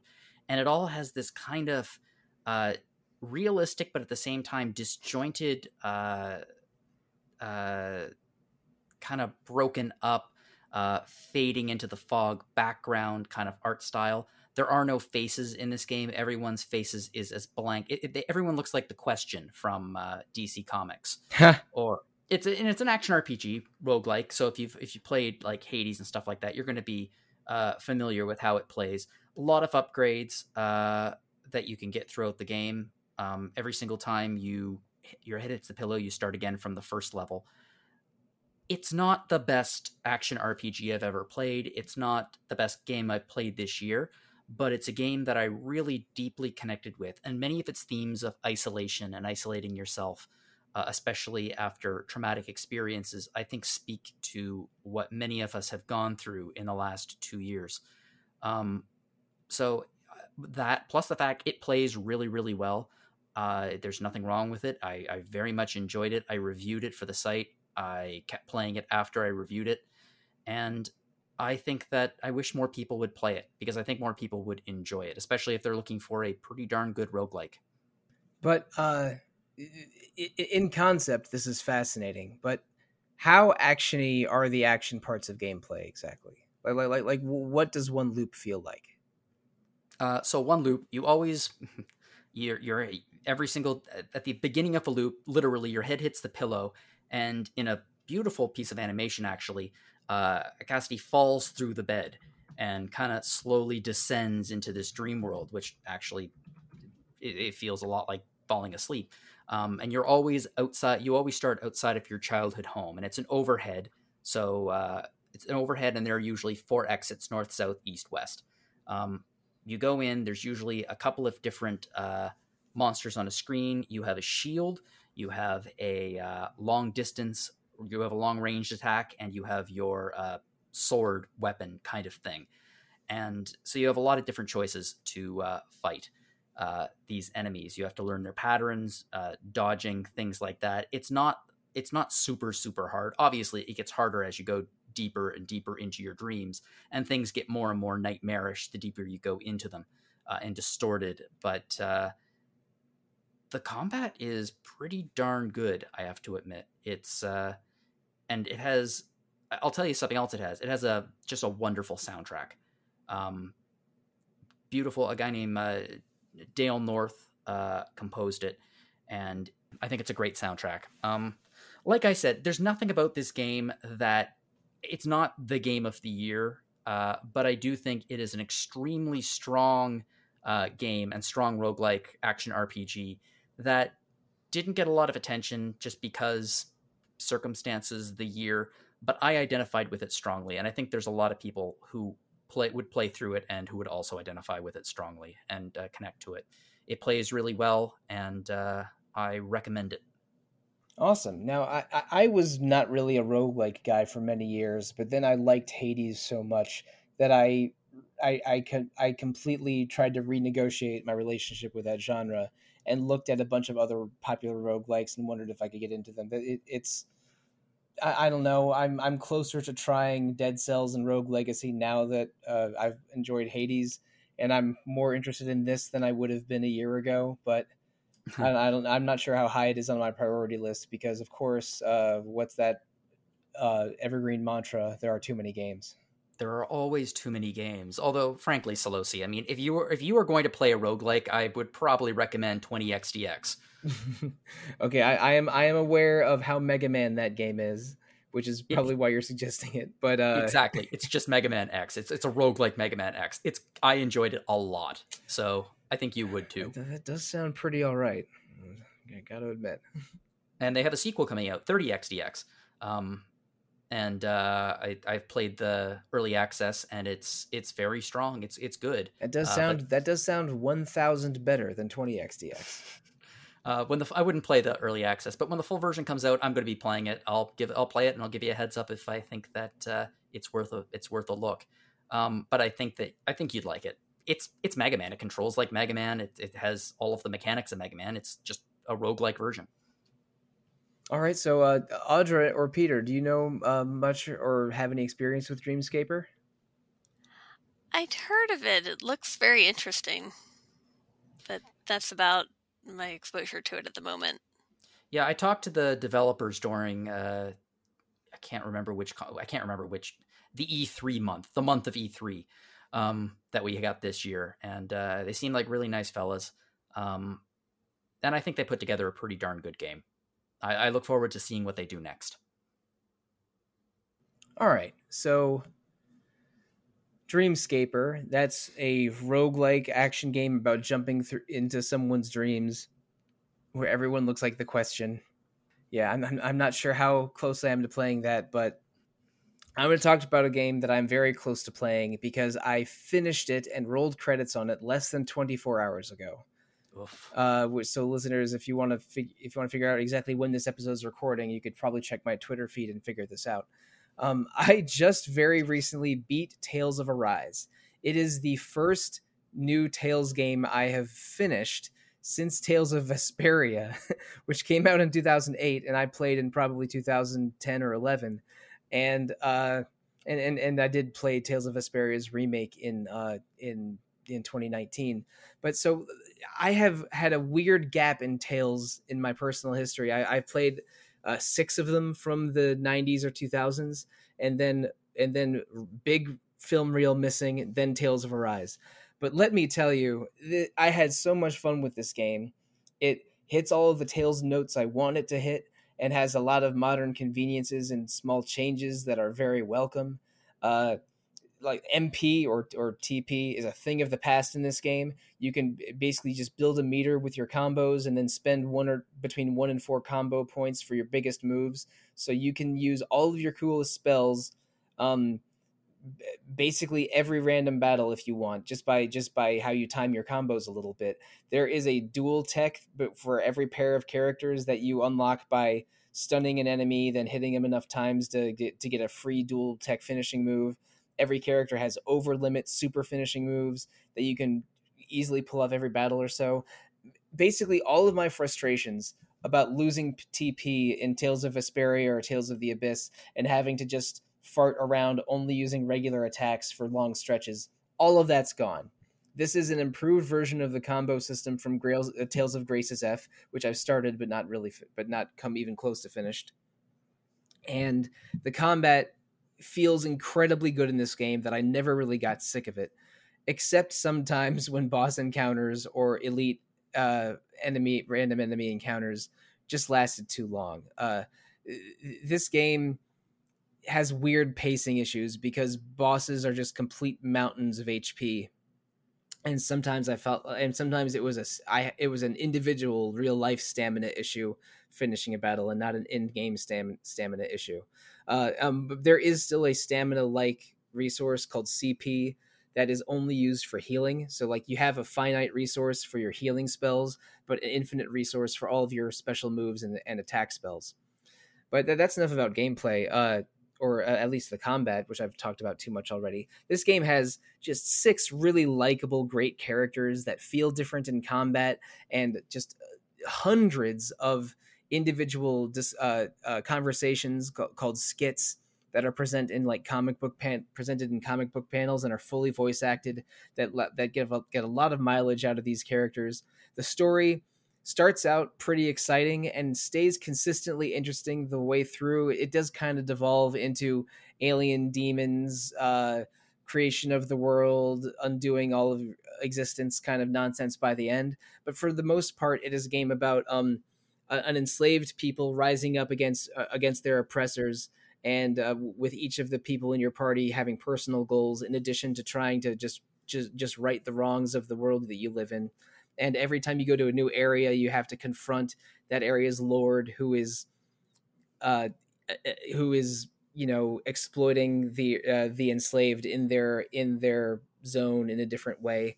It the stakes, the plot stakes are consistently interesting, and the characters are consistently fun. They even made skill systems and side quests and cooking and fishing mini games interact with each other in really good ways. Like one character loves fishing so much that the more you unlock in the fishing mini game, the more skill trees she gains. And another character is so ravenous about food so much that she gets an entire skill tree dedicated to giving her stat bonuses when you've recently eaten a meal. And there's so many like the character personalities show up in gameplay, and the side quest system is really good. I did probably about half of the game's side quests, and I kind of want to go back and do more of them. Is my attitude of finishing the game less than a day ago. But this game just did everything at like a B+ or an A level. So even my frustrations with it, like how I think the boss battles are a little too much, and there's a lot of optional DLC for this game, including things that will allow you to max out your level. And I don't like, and it's not exactly pay to win, but it has a twinge of pay to win that I don't enjoy at all. But this is definitely the best Tales game I've played since Vesperia. I might like it. It is maybe near the top of my personal Tales of ranking now. And it makes me want to go back and play some of the ones I've missed. Cause I frankly was a little sad that I haven't played a new Tales game in a long time, and this one was just you know, worked for me at multiple levels. It's great. It's a really, really great Tales of game. Whether you've played 0 Tales games or 10 Tales games, it comes highly recommended by me. So this game came out fairly recently, I think in September, although I didn't get around to playing it until December. What are all y'all's thoughts on Tales of Arise, if any? I want to play it. I have a copy for the PS5, but I haven't had a chance to open it yet, so hopefully. Yeah, same. I don't own it yet, but it is on my to-do list for sure. Because I haven't beaten a Tales game yet, but this one looks like exactly the kind of game I would really enjoy. I cannot tell you how much I love that running out of TP for your main attacking characters is a thing of the past. I cannot, because that was maybe the thing I liked. I like the least about a few of my favorite older Tales games. And Jono, I know you've played Tales of Phantasia, but is that the only one you've finished? Yeah, it is. I listened to the Tales of episode of Random from a few months ago. Yeah, I was about to say that I had a really, really good conversation with Wes and Steph about the Tales series, and it was kind of a dive into the feature. So you want to get into the Tales series, which I think that Wes and many other people on the site did a phenomenal job of that feature. Yeah, they made me want to try a Tales game, and I mean, if I was to try one, it would probably be Arise. The thing that really caught my attention about the Tales, Trails series. It's we're really not playing fair here. Yeah.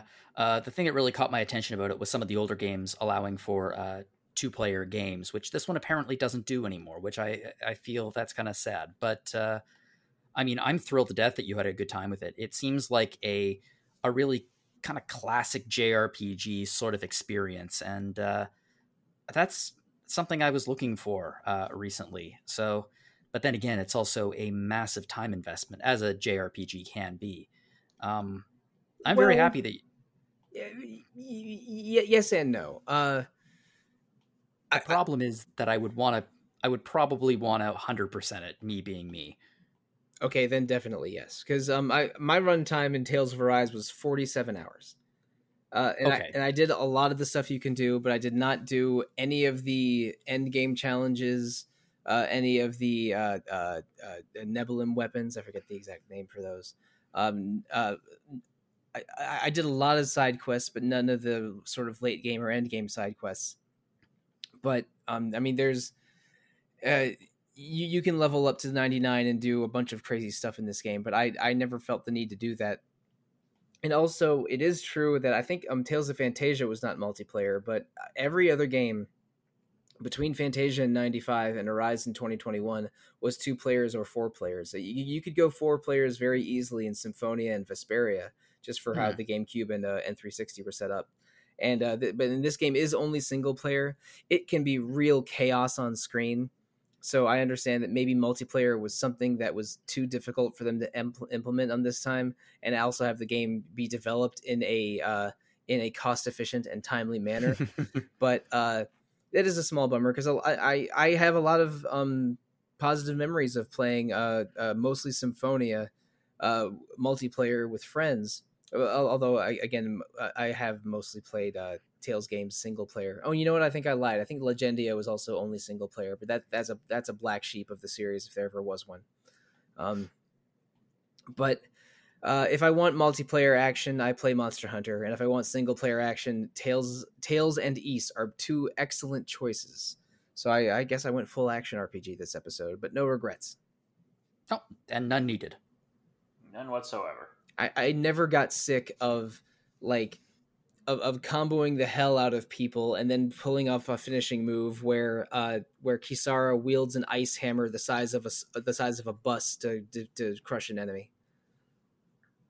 Because that does sound like a good time. There are 15 finishing moves that you can unlock multiple each battle, and the giant frozen hammer is maybe my favorite one, just because I don't know, the image of a knight with a giant ice hammer just. I don't know. It just feels right.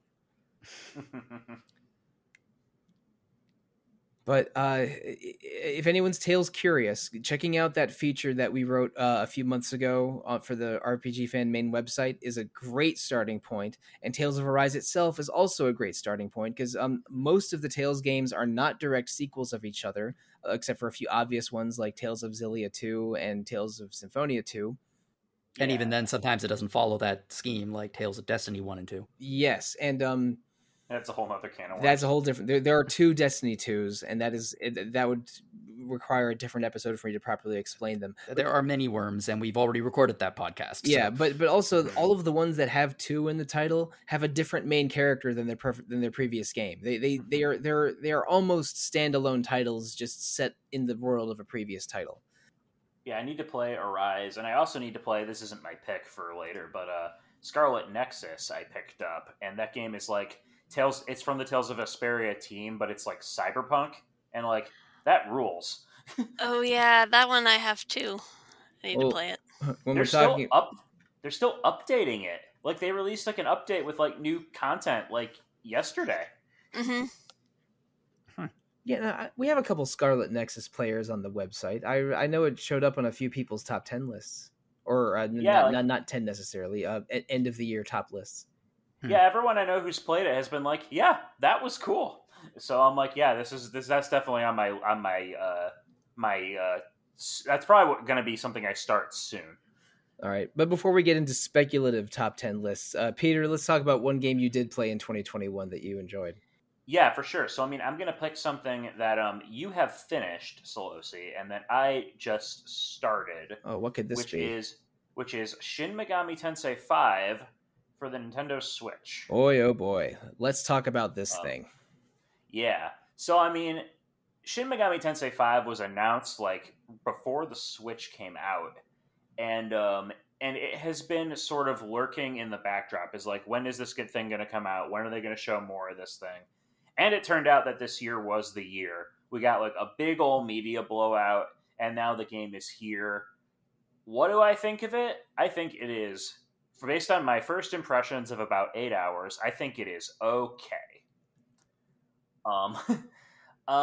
It is, from a technical standpoint, very ambitious. Possibly a little too ambitious for the poor little Nintendo Switch. This game is using Unreal Engine 4, and a lot of it looks really good, but it struggles to maintain it never maintains a steady frame rate.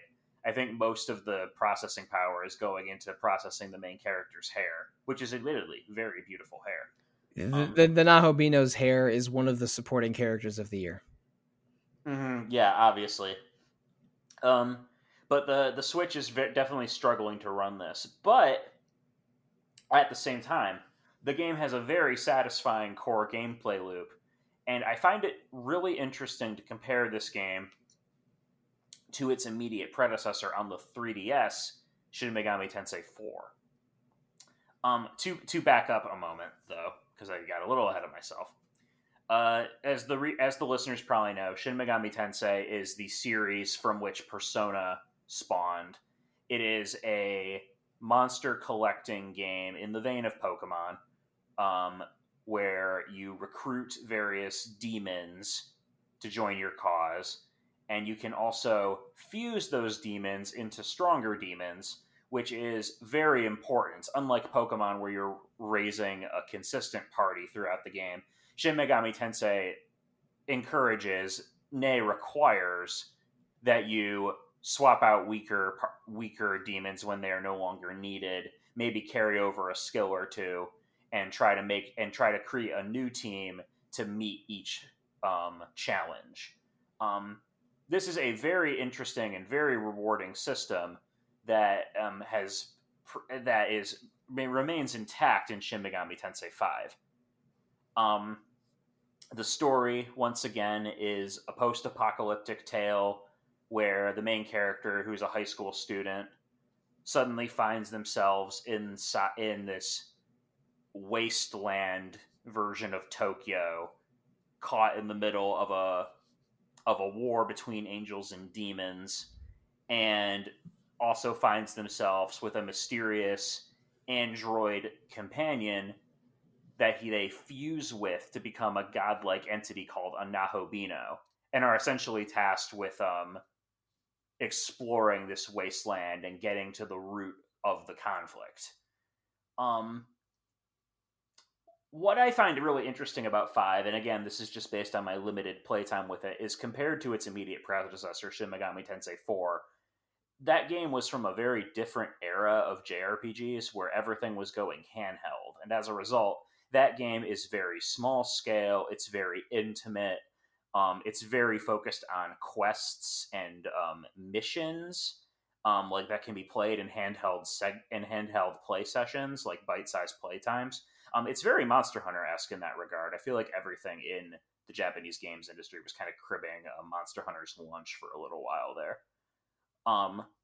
Shin Megami Tensei 5, on the other hand, has big, wide-open zones with a lot of verticality, and you're encouraged to explore these zones thoroughly to get hidden treasures, item pickups, and to find side quests, of which there are plenty.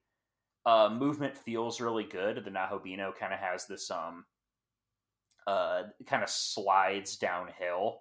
So, the game has a lot of like sloping hills to climb. So, you really do feel really good while you're exploring these areas, and you're almost always rewarded for it. Combat, once again, is the press turn system from the Shin Megami Tensei games, where hitting an enemy's weakness causes you to gain an extra turn in battle, but the enemies can do the same to you, so covering for your own weaknesses is also important. But yeah, so far I'm enjoying it a lot. I'm having a good time. Aside from the aforementioned technical issues, the only real complaint I have is that so far the story seems very, very similar to Shin Megami Tensei Nocturne, but not in a good way. It seems like kind of a less interesting take on Nocturne. I'd be curious to hear your thoughts on that, Solosi, because you've actually finished it. I had an interesting SMT year. I played Nocturne for the first time in August, and we podcasted about it. And then I played SMT 5 in a whirlwind session. It was most of my video game November. I put about 60 or 65 hours into it.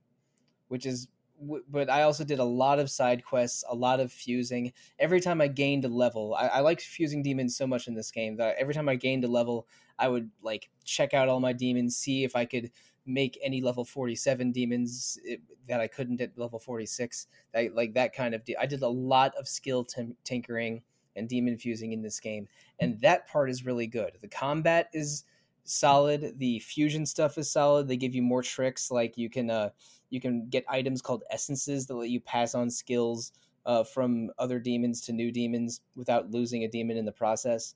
There are more ways to increase stats and gain demon levels that are and pass on experience values and not just skills from demons through fusion. They give you a lot of power in those realms, and the boss fights and the open areas are pretty cool. Like a lot of them are the boss fights are small to medium sized difficulty spikes that you have to sort of solve and maybe approach from another angle. It's another thing that Bravely Default 2 does that really well, I think. But then the story stuff either falls flat or doesn't seem like enough. There's 5 or 6 teenage characters that you were introduced to very early, but all of them either like seem to do a completely wild character turn out of nowhere, or are just made to suffer through the game. And that I thought was in poor taste or not fun. And one of them is barely in the game at all, except for one side quest in the final area in which they are the most important character temporarily. And the things like the conflicts between the demons and angels and other gods introduced later are pretty interesting. And their concept of what the Nahobino is, and that they're all fighting for the to be the next sort of the next almighty god of the universe. Like all of that's interesting, but it feels like it under delivers on all of it. Like every time, or I should say, when I got to the end game, it like all of these characters felt underused and sort of wasted, and It's similar to Monster Hunter Rise in that the gameplay is excellent and the story is a little lacking, but I thought that the story was particularly lacking in SMT5. By the end of the game, I just sort of didn't care about it anymore. But for a while, I was really obsessed with it and really enjoying my time with it. But that was not the case by the end. I hope that wasn't too negative, because I did enjoy most of my time with SMT5, but I felt let down by the story at the end. Yeah, I don't think it's too negative at all. I think it's an honest appraisal. And this is something that has been sort of a thing with Shin Megami Tensei since their more recent entries, particularly Shin Megami Tensei IV Apocalypse, the sequel on the 3DS, is that I don't think Atlus really knows how to write these kinds of stories anymore. They build a lot of lore in SMT5 that's mostly pretty cool, but then they just under-deliver on the story payoffs. Yeah. And that's where I'm like, when I look at the premise of this game, again, I haven't finished it yet, so my opinion could change as I progress. But when I look at the story of this game, it does seem to me like we took the same basic framework of Nocturne, which Nocturne is, by design, very sparse and very atmospheric. But it's kind of, that game is using that for thematic points, like it is trying to create the sense of isolation, and I don't think that 5 is going for that vibe.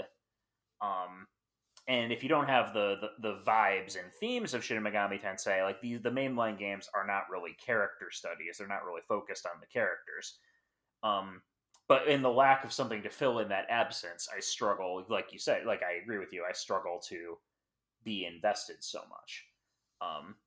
And I guess it's better than sort of the power of friendship shonen crap that they tried to put into Apocalypse. But at the same time, it's like I feel like Atlus is struggling right now to give the core SMT games an identity. And the thing is, in SMT3 Nocturne, they also had teenage characters that felt less important than the demons. But then they each had an arc and endgame influence that was really present and really strong. And I ended up either caring about them because I liked or hated them by the end. And with these and with the teenage characters in SMT5, I either feel bad that their role was so wasted, or didn't understand why they did a completely bizarre character change in the last 10 hours of the story.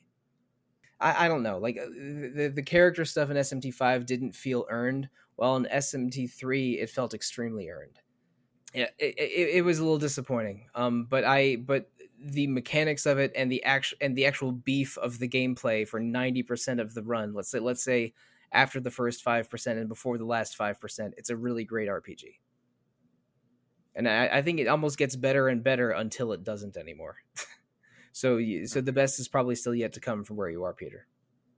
Yeah, I mean, if you're the kind of RPG fan who's really into getting nitty gritty with the systems of a game, I think you're going to have a lot of fun with this one. I usually am that person, and I loved all the crazy interactive systems in Tales of Arise, and loved the interactive systems in Shin Megami Tensei 5, but one game had a story payoff that I loved, and the other one had one that I didn't. So I have significantly different opinions on them. Like, it helps to have the frosting on the cake, for sure. Yeah, I think if a game invests in its story, I need it to be a good story. But if a game sort of admits that it doesn't have much of a story, then I can focus more on the gameplay. But SMT5 really tried to have this powerful, choice-driven story at the end, and I didn't connect with it.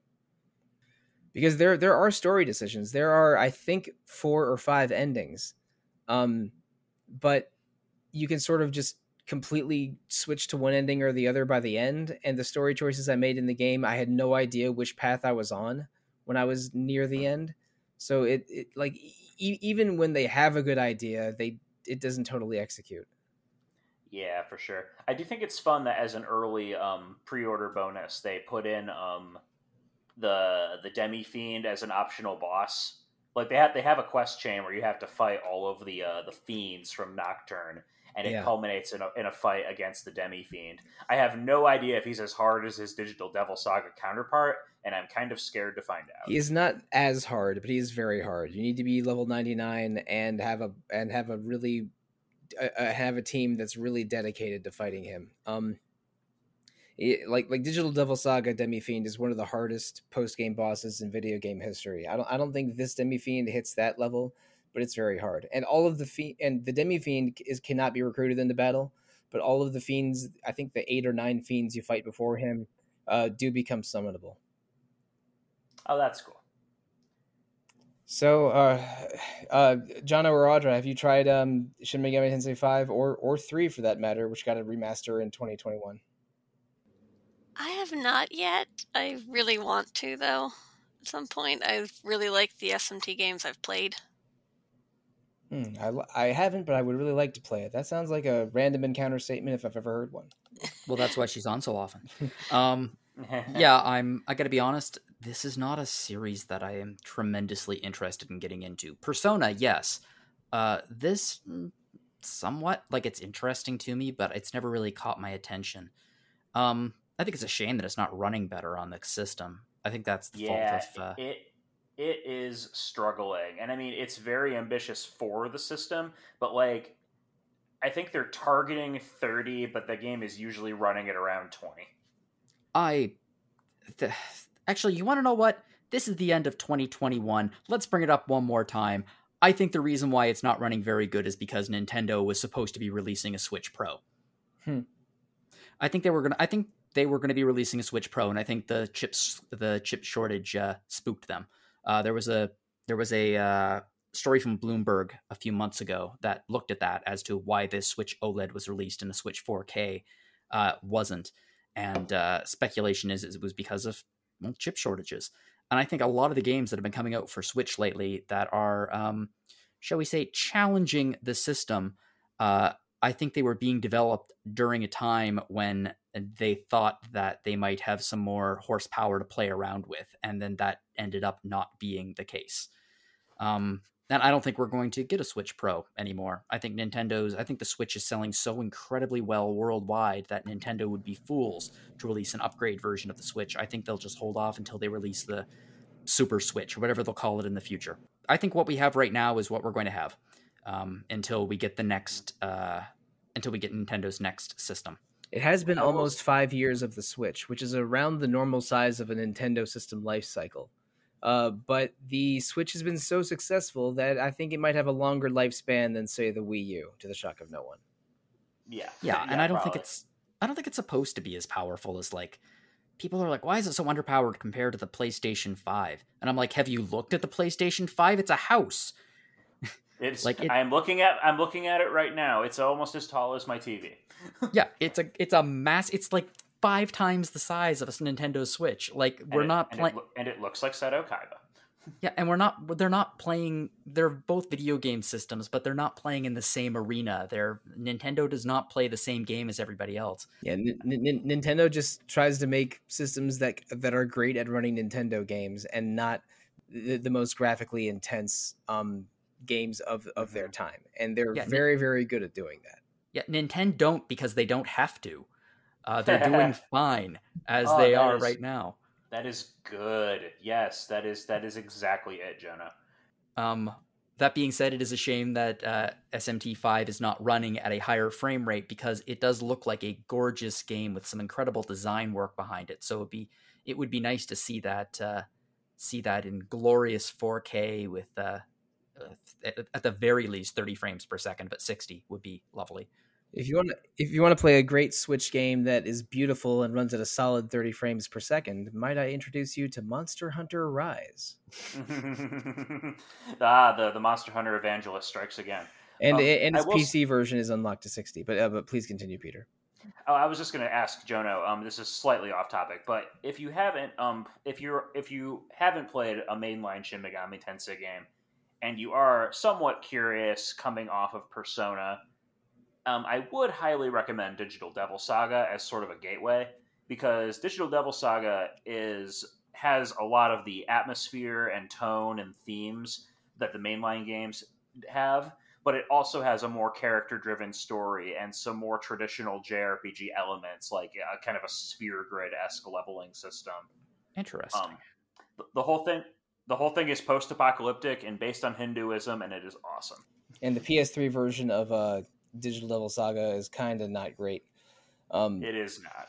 But Audra, let's talk about a game that is better than kind of not great. Your final selection for the episode.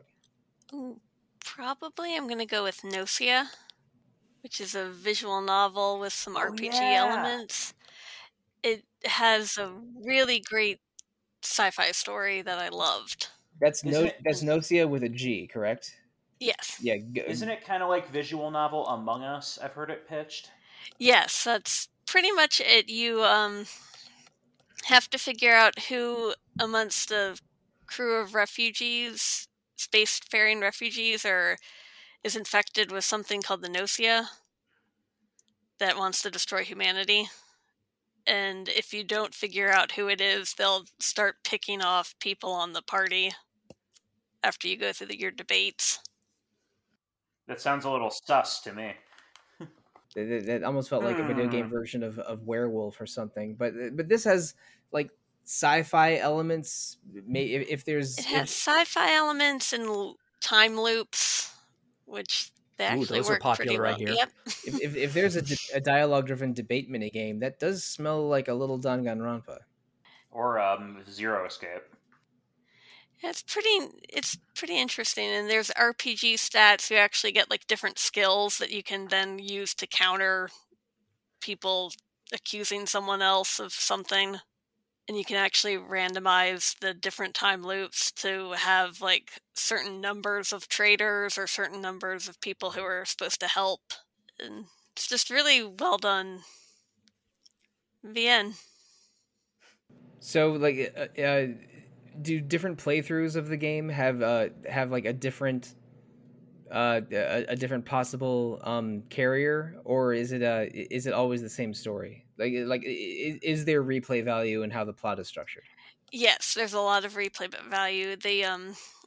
It's always a different carrier and everything, so you can never tell from. Sometimes even you're the carrier.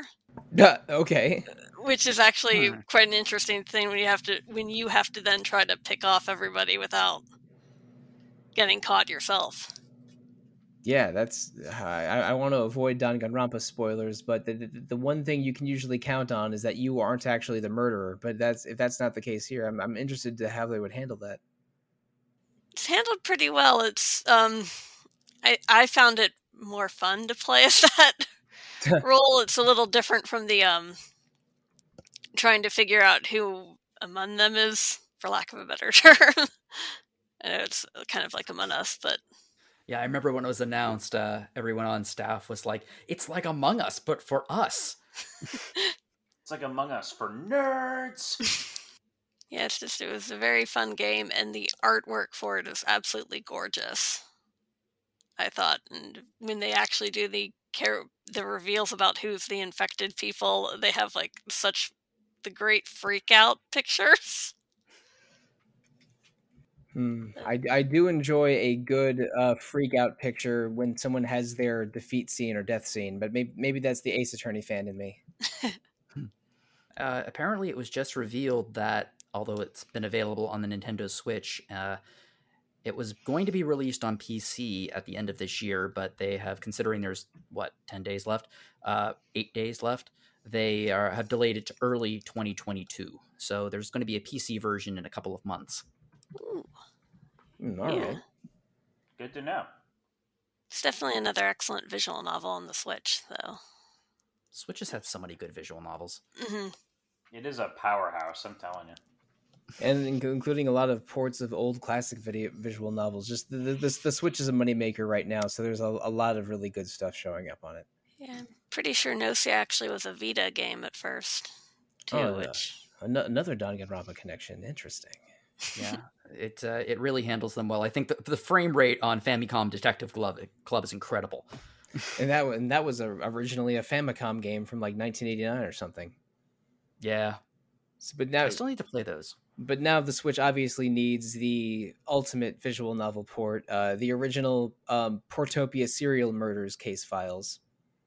I don't even know what that... Wait, no, I see it here. It's funny. I just opened up Famicom Detective Club and it's referencing it. Yeah, Portopia is by the creator of Dragon Quest, and it was the game that he made before Dragon Quest. And it's also sometimes considered the first murder mystery game and the first visual novel. So, yeah, the creator of Dragon Quest also had a hand in inventing visual novels. and the weird black on white menu that you see in every Dragon Quest game was adapted from him building it for Portopia serial murders. That's crazy. 1983. So anyway, but if we're talking about Yuji Hori's early career, maybe we're near the end of the episode. Before maybe at the beginning of a new one. Yeah, but before we go into housekeeping, I'm not sure there's an official English language version of Portopia, but I looked for one for a while, but I only found fan translations. But anyway, before we move into the housekeeping part of the show, I want each person to... I'm going to be that annoying uncle that asks everyone at the Thanksgiving dinner table what they're thankful for. Tell me one thing that happened in 2019. I wish 2019. In 2021, that was not an RPG, but you particularly enjoyed. I'll go first to give you guys some time to think. I'm being a little unfair springing this on you. One of my favorite PS2 series got a huge revival in 2021, and that's Ratchet & Clank. Ratchet & Clank Rift Apart came out in, I think, May or June, and it was the first PS5 game I got for my PS5. Before Ratchet came out, I was just playing Yakuza games on it, basically, and I got my PS5 in April. But I hadn't really loved a Ratchet game since 2009 with Kraken Time. And Rift Apart really felt like the best of those PS2 and PS3 Ratchet games, and it was like just a beautiful Saturday morning cartoon. It's one of the best looking games I've ever played. If it was an RPG, it would probably be in my top 3 of my game of the year list, but alas, it definitely isn't. So yeah, my pick for 2021 thing I like is Ratchet and Clank Rift Apart. Does anyone else have something to present to the Midnight Society? Probably the surprise drop of Young Justice Phantoms. Oh, ooh, that's a good one. Oh. Yeah, it's such a good show. I love the first 3 seasons of Young Justice. Oh, it's really I still haven't seen the 4th season yet, but we have finished the first one. Amanda and I finished the 3rd season at the cottage this summer. Phantoms is season... The 4th season's great. Is Phantoms season 5? 4. 4th. Okay, yeah. So I've seen the first 3. Good. Okay, I wasn't confused. But no, Young Justice is a really great cartoon. It's the guy that it's the creator of Greg Weisman. Yeah, Gargoyles. Yeah, Gargoyles. Greg Gargoyles and Spectacular Spider-Man were his previous big shows, and he's a hell of an animation director. God, I love Gargoyles. I saw a lot of movies this year. Going back to movie theaters for the first time as things started to quiet down, and being vaccinated kind of helped boost my confidence a little bit. But if there's one movie I saw this year that I really just want everyone to watch, it's Pig with Nicolas Cage in it. That movie, I knew nothing about it going in, and I've seen a lot of people who watched the trailer and were like, oh, it's going to be like John Wick with a pig. It's like, no, it's really not. I didn't really know, and when I came out of this and just realized that what this was a very somber, very it's emotionally devastating drama about coping with loss. That's also a view into how cutthroat the Portland restaurant industry is. I can't recommend it enough. It's one of Nicolas Cage's best performances. Alex Wolff is in it, and he does a really good job. There's a scene where Nicolas Cage basically cross-examines the owner of a restaurant, like it's a scene out of frickin' Danganronpa, and it's awesome. I would highly recommend this film to anyone who is interested. It's easily my favorite movie of the year, sitting atop of other things I saw like Green Knight and Power of the Dog, which were also movies that made me cry. For me, I'm going to go slightly different. There are a few things that I could mention in 2021 that I'm thankful for and I really enjoyed, like Young Justice, for example. The last episode of DuckTales, the new DuckTales, was great. But for me, I think the thing is podcasts. This year, I was very adrift, and I was doing Random Encounter, but just co-hosting it with Greg. And I really threw myself into trying to learn how to edit podcasts and podcast production and that kind of thing. And I found a resource and mentors, but not like I've never talked to them, with two guys, Stephen Hackett and Mike Hurley. They started they are the owners of Relay FM, and they have such podcasts as Connected and Upgrade and Cortex with CGP Grey, and I subscribed to them, and they had a podcast called Relay FM Crossover, and they have a podcast called Backstage, and it's them going into like backstage talking about how they put together their podcasts and like all of the details of podcast production, and very, very entertaining stuff, because they're both super entertaining podcasters, but also really opened my eyes to a lot of potentials of podcasting. So yeah, Relay FM and those two in particular were a bright light for me in 2021, and also our podcast as well, by the way, not for nothing, but like, this is the end of the year. Let's get sappy. Like, Mike, you've killed yourself this year with Retro, and you kill yourself every year with this show. And the amount of episodes that you put out is nothing short of jaw-dropping, and the level of quality that you maintain is astounding with the episodes that are put out. So I think you have so much to be proud of this year with this show. Yes. I think you really did an amazing job this year. Mm-hmm. Well, thanks, everyone. I really do put a lot of work into Retro Encounter, even though I know it's not the most polished or professional podcast, and I am proud of the work I do and the work that every panelist does. It's it has become a big part of my life over the past several years, and I thought 2021 was a great year for Retro Encounter, and I am looking forward to podcasting for probably another 50 or so episodes in 2022. I'm not going to say 52 because it always happens once or twice a year that I have to miss a week, and I always feel horrible about it.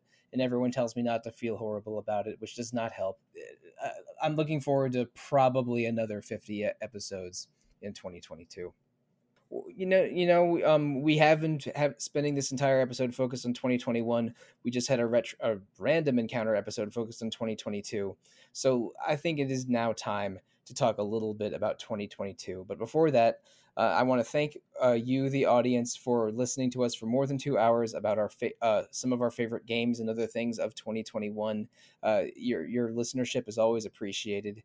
And also thank you, Jono, Peter, and Audra for joining me on this episode. It was great talking to all of you and hearing our very diverse opinions on the RPGs of 2021, making me add a few more games to my wish list, mostly looking at you, Vale.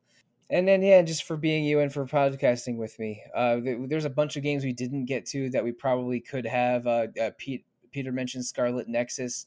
Jono and I both mentioned Bravely Default 2. We did an episode on Imposter Factory a couple weeks ago. That game's awesome. I loved the Nier Replicant remake. Probably my one most regretted game I didn't play in 2021 was Lost Judgment, which is a game I know you love, Jono.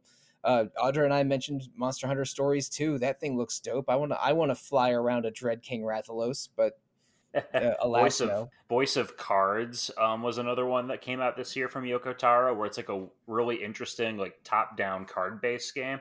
That's one that I always think is worth spotlighting. Yeah, and there's Inscription, which is a crazy card-based FMV meta-narrative game that people are going bonkers over. That's showing up in a lot of top 10 lists. I'm really curious about that thing. 2021 was a really good year for games, and we only got to around 12 to 15 of them in this episode. I mean, the friggin' Death's Door looks cool. I want to play that thing. Oh, Death's Door is dope. Yeah, that's enough 2021. Let's look ahead a little bit to 2022. The next four episodes of I can't get my encounters straight today. The next four episodes of Retro Encounter are set. We are doing an episode on the PlayStation 2 next week. We're going to rank our top 10 PS2 RPGs for the system. We've already voted and started discussing that, but we haven't recorded the episode yet. I'm really looking forward to how that shakes out. Peter, you're going to be on that one with me. Yeah, I am. And I will say, Peter, I am surprised at the game we picked number one. I was not expecting that, but listeners, you'll have to find out exactly how that shook out next week. And also coming in January, we're doing an episode about non-RPGs. This episode is not about RPGs. A couple of years ago, we were deciding to bring the format back and talk about things besides RPGs and RPG fan for one episode. So look forward to that in January. But later in January, we're doing two episodes on Skies of Arcadia, the beloved Dreamcast RPG that later received a GameCube port. Those episodes are going to be hosted by Alana Higgs, who is the number one Skies of Arcadia fan that any of us knows. Alana must be so happy about this. Yeah, she was really excited when it won it won that poll, and it didn't just win that poll; it dominated. It got like 84% of the vote or something crazy. And Audra, you're going to be playing that game for the first time for that podcast, right?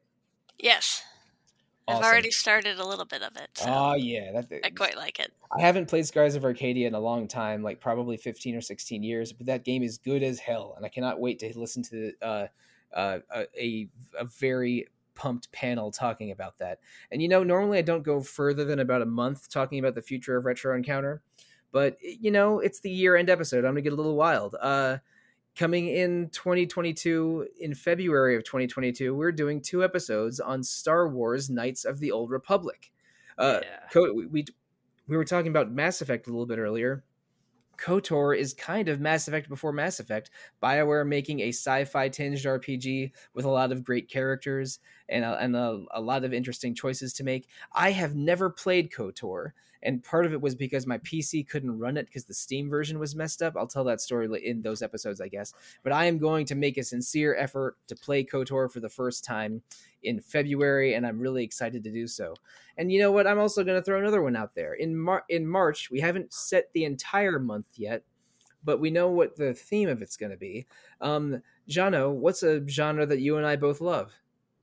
It's not Castlevania. No, it's not Castle Troid. What's the inverse of that?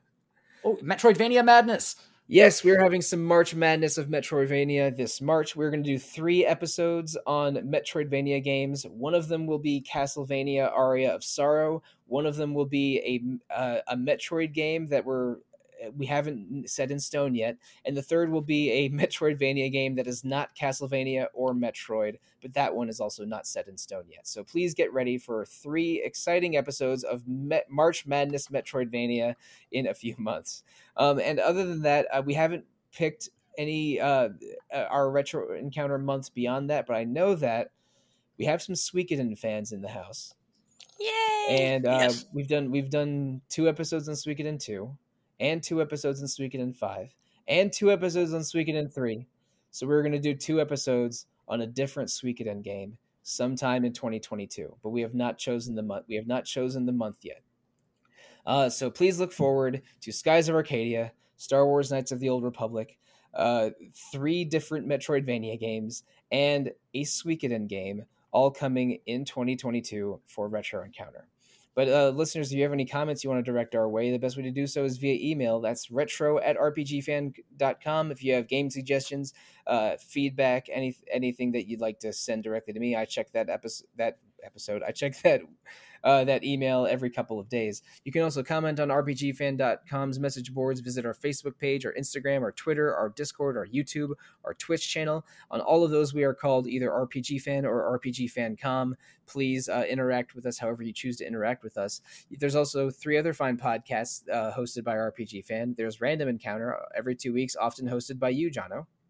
Yes, we just had the most anticipated 2022 episode, and we'll be doing some year-end episodes, too, where we talk about RPG fans' best stuff lists coming up. Awesome. And there's also Rhythm Encounter, which Jono and I have both hosted at different times, but is usually hosted by Mike Salvato, also every 2 weeks, always about RPG music. And in addition to the 3 encounters, we have Phoenix Edge, our partner podcast, hosted by Hat and Eric, currently on hiatus, but they will come back strong in 2022. Phoenix Edge mostly focuses on current events with RPGs, but they have episodes dedicated to a wide variety of topics. If you want to review any of those 4 podcasts, including Retro Encounter, you can visit the podcast venue of your choice, be it Apple Podcasts, Google Play, Spotify, whatever you like. We like feedback. 5 stars. Please give us feedback.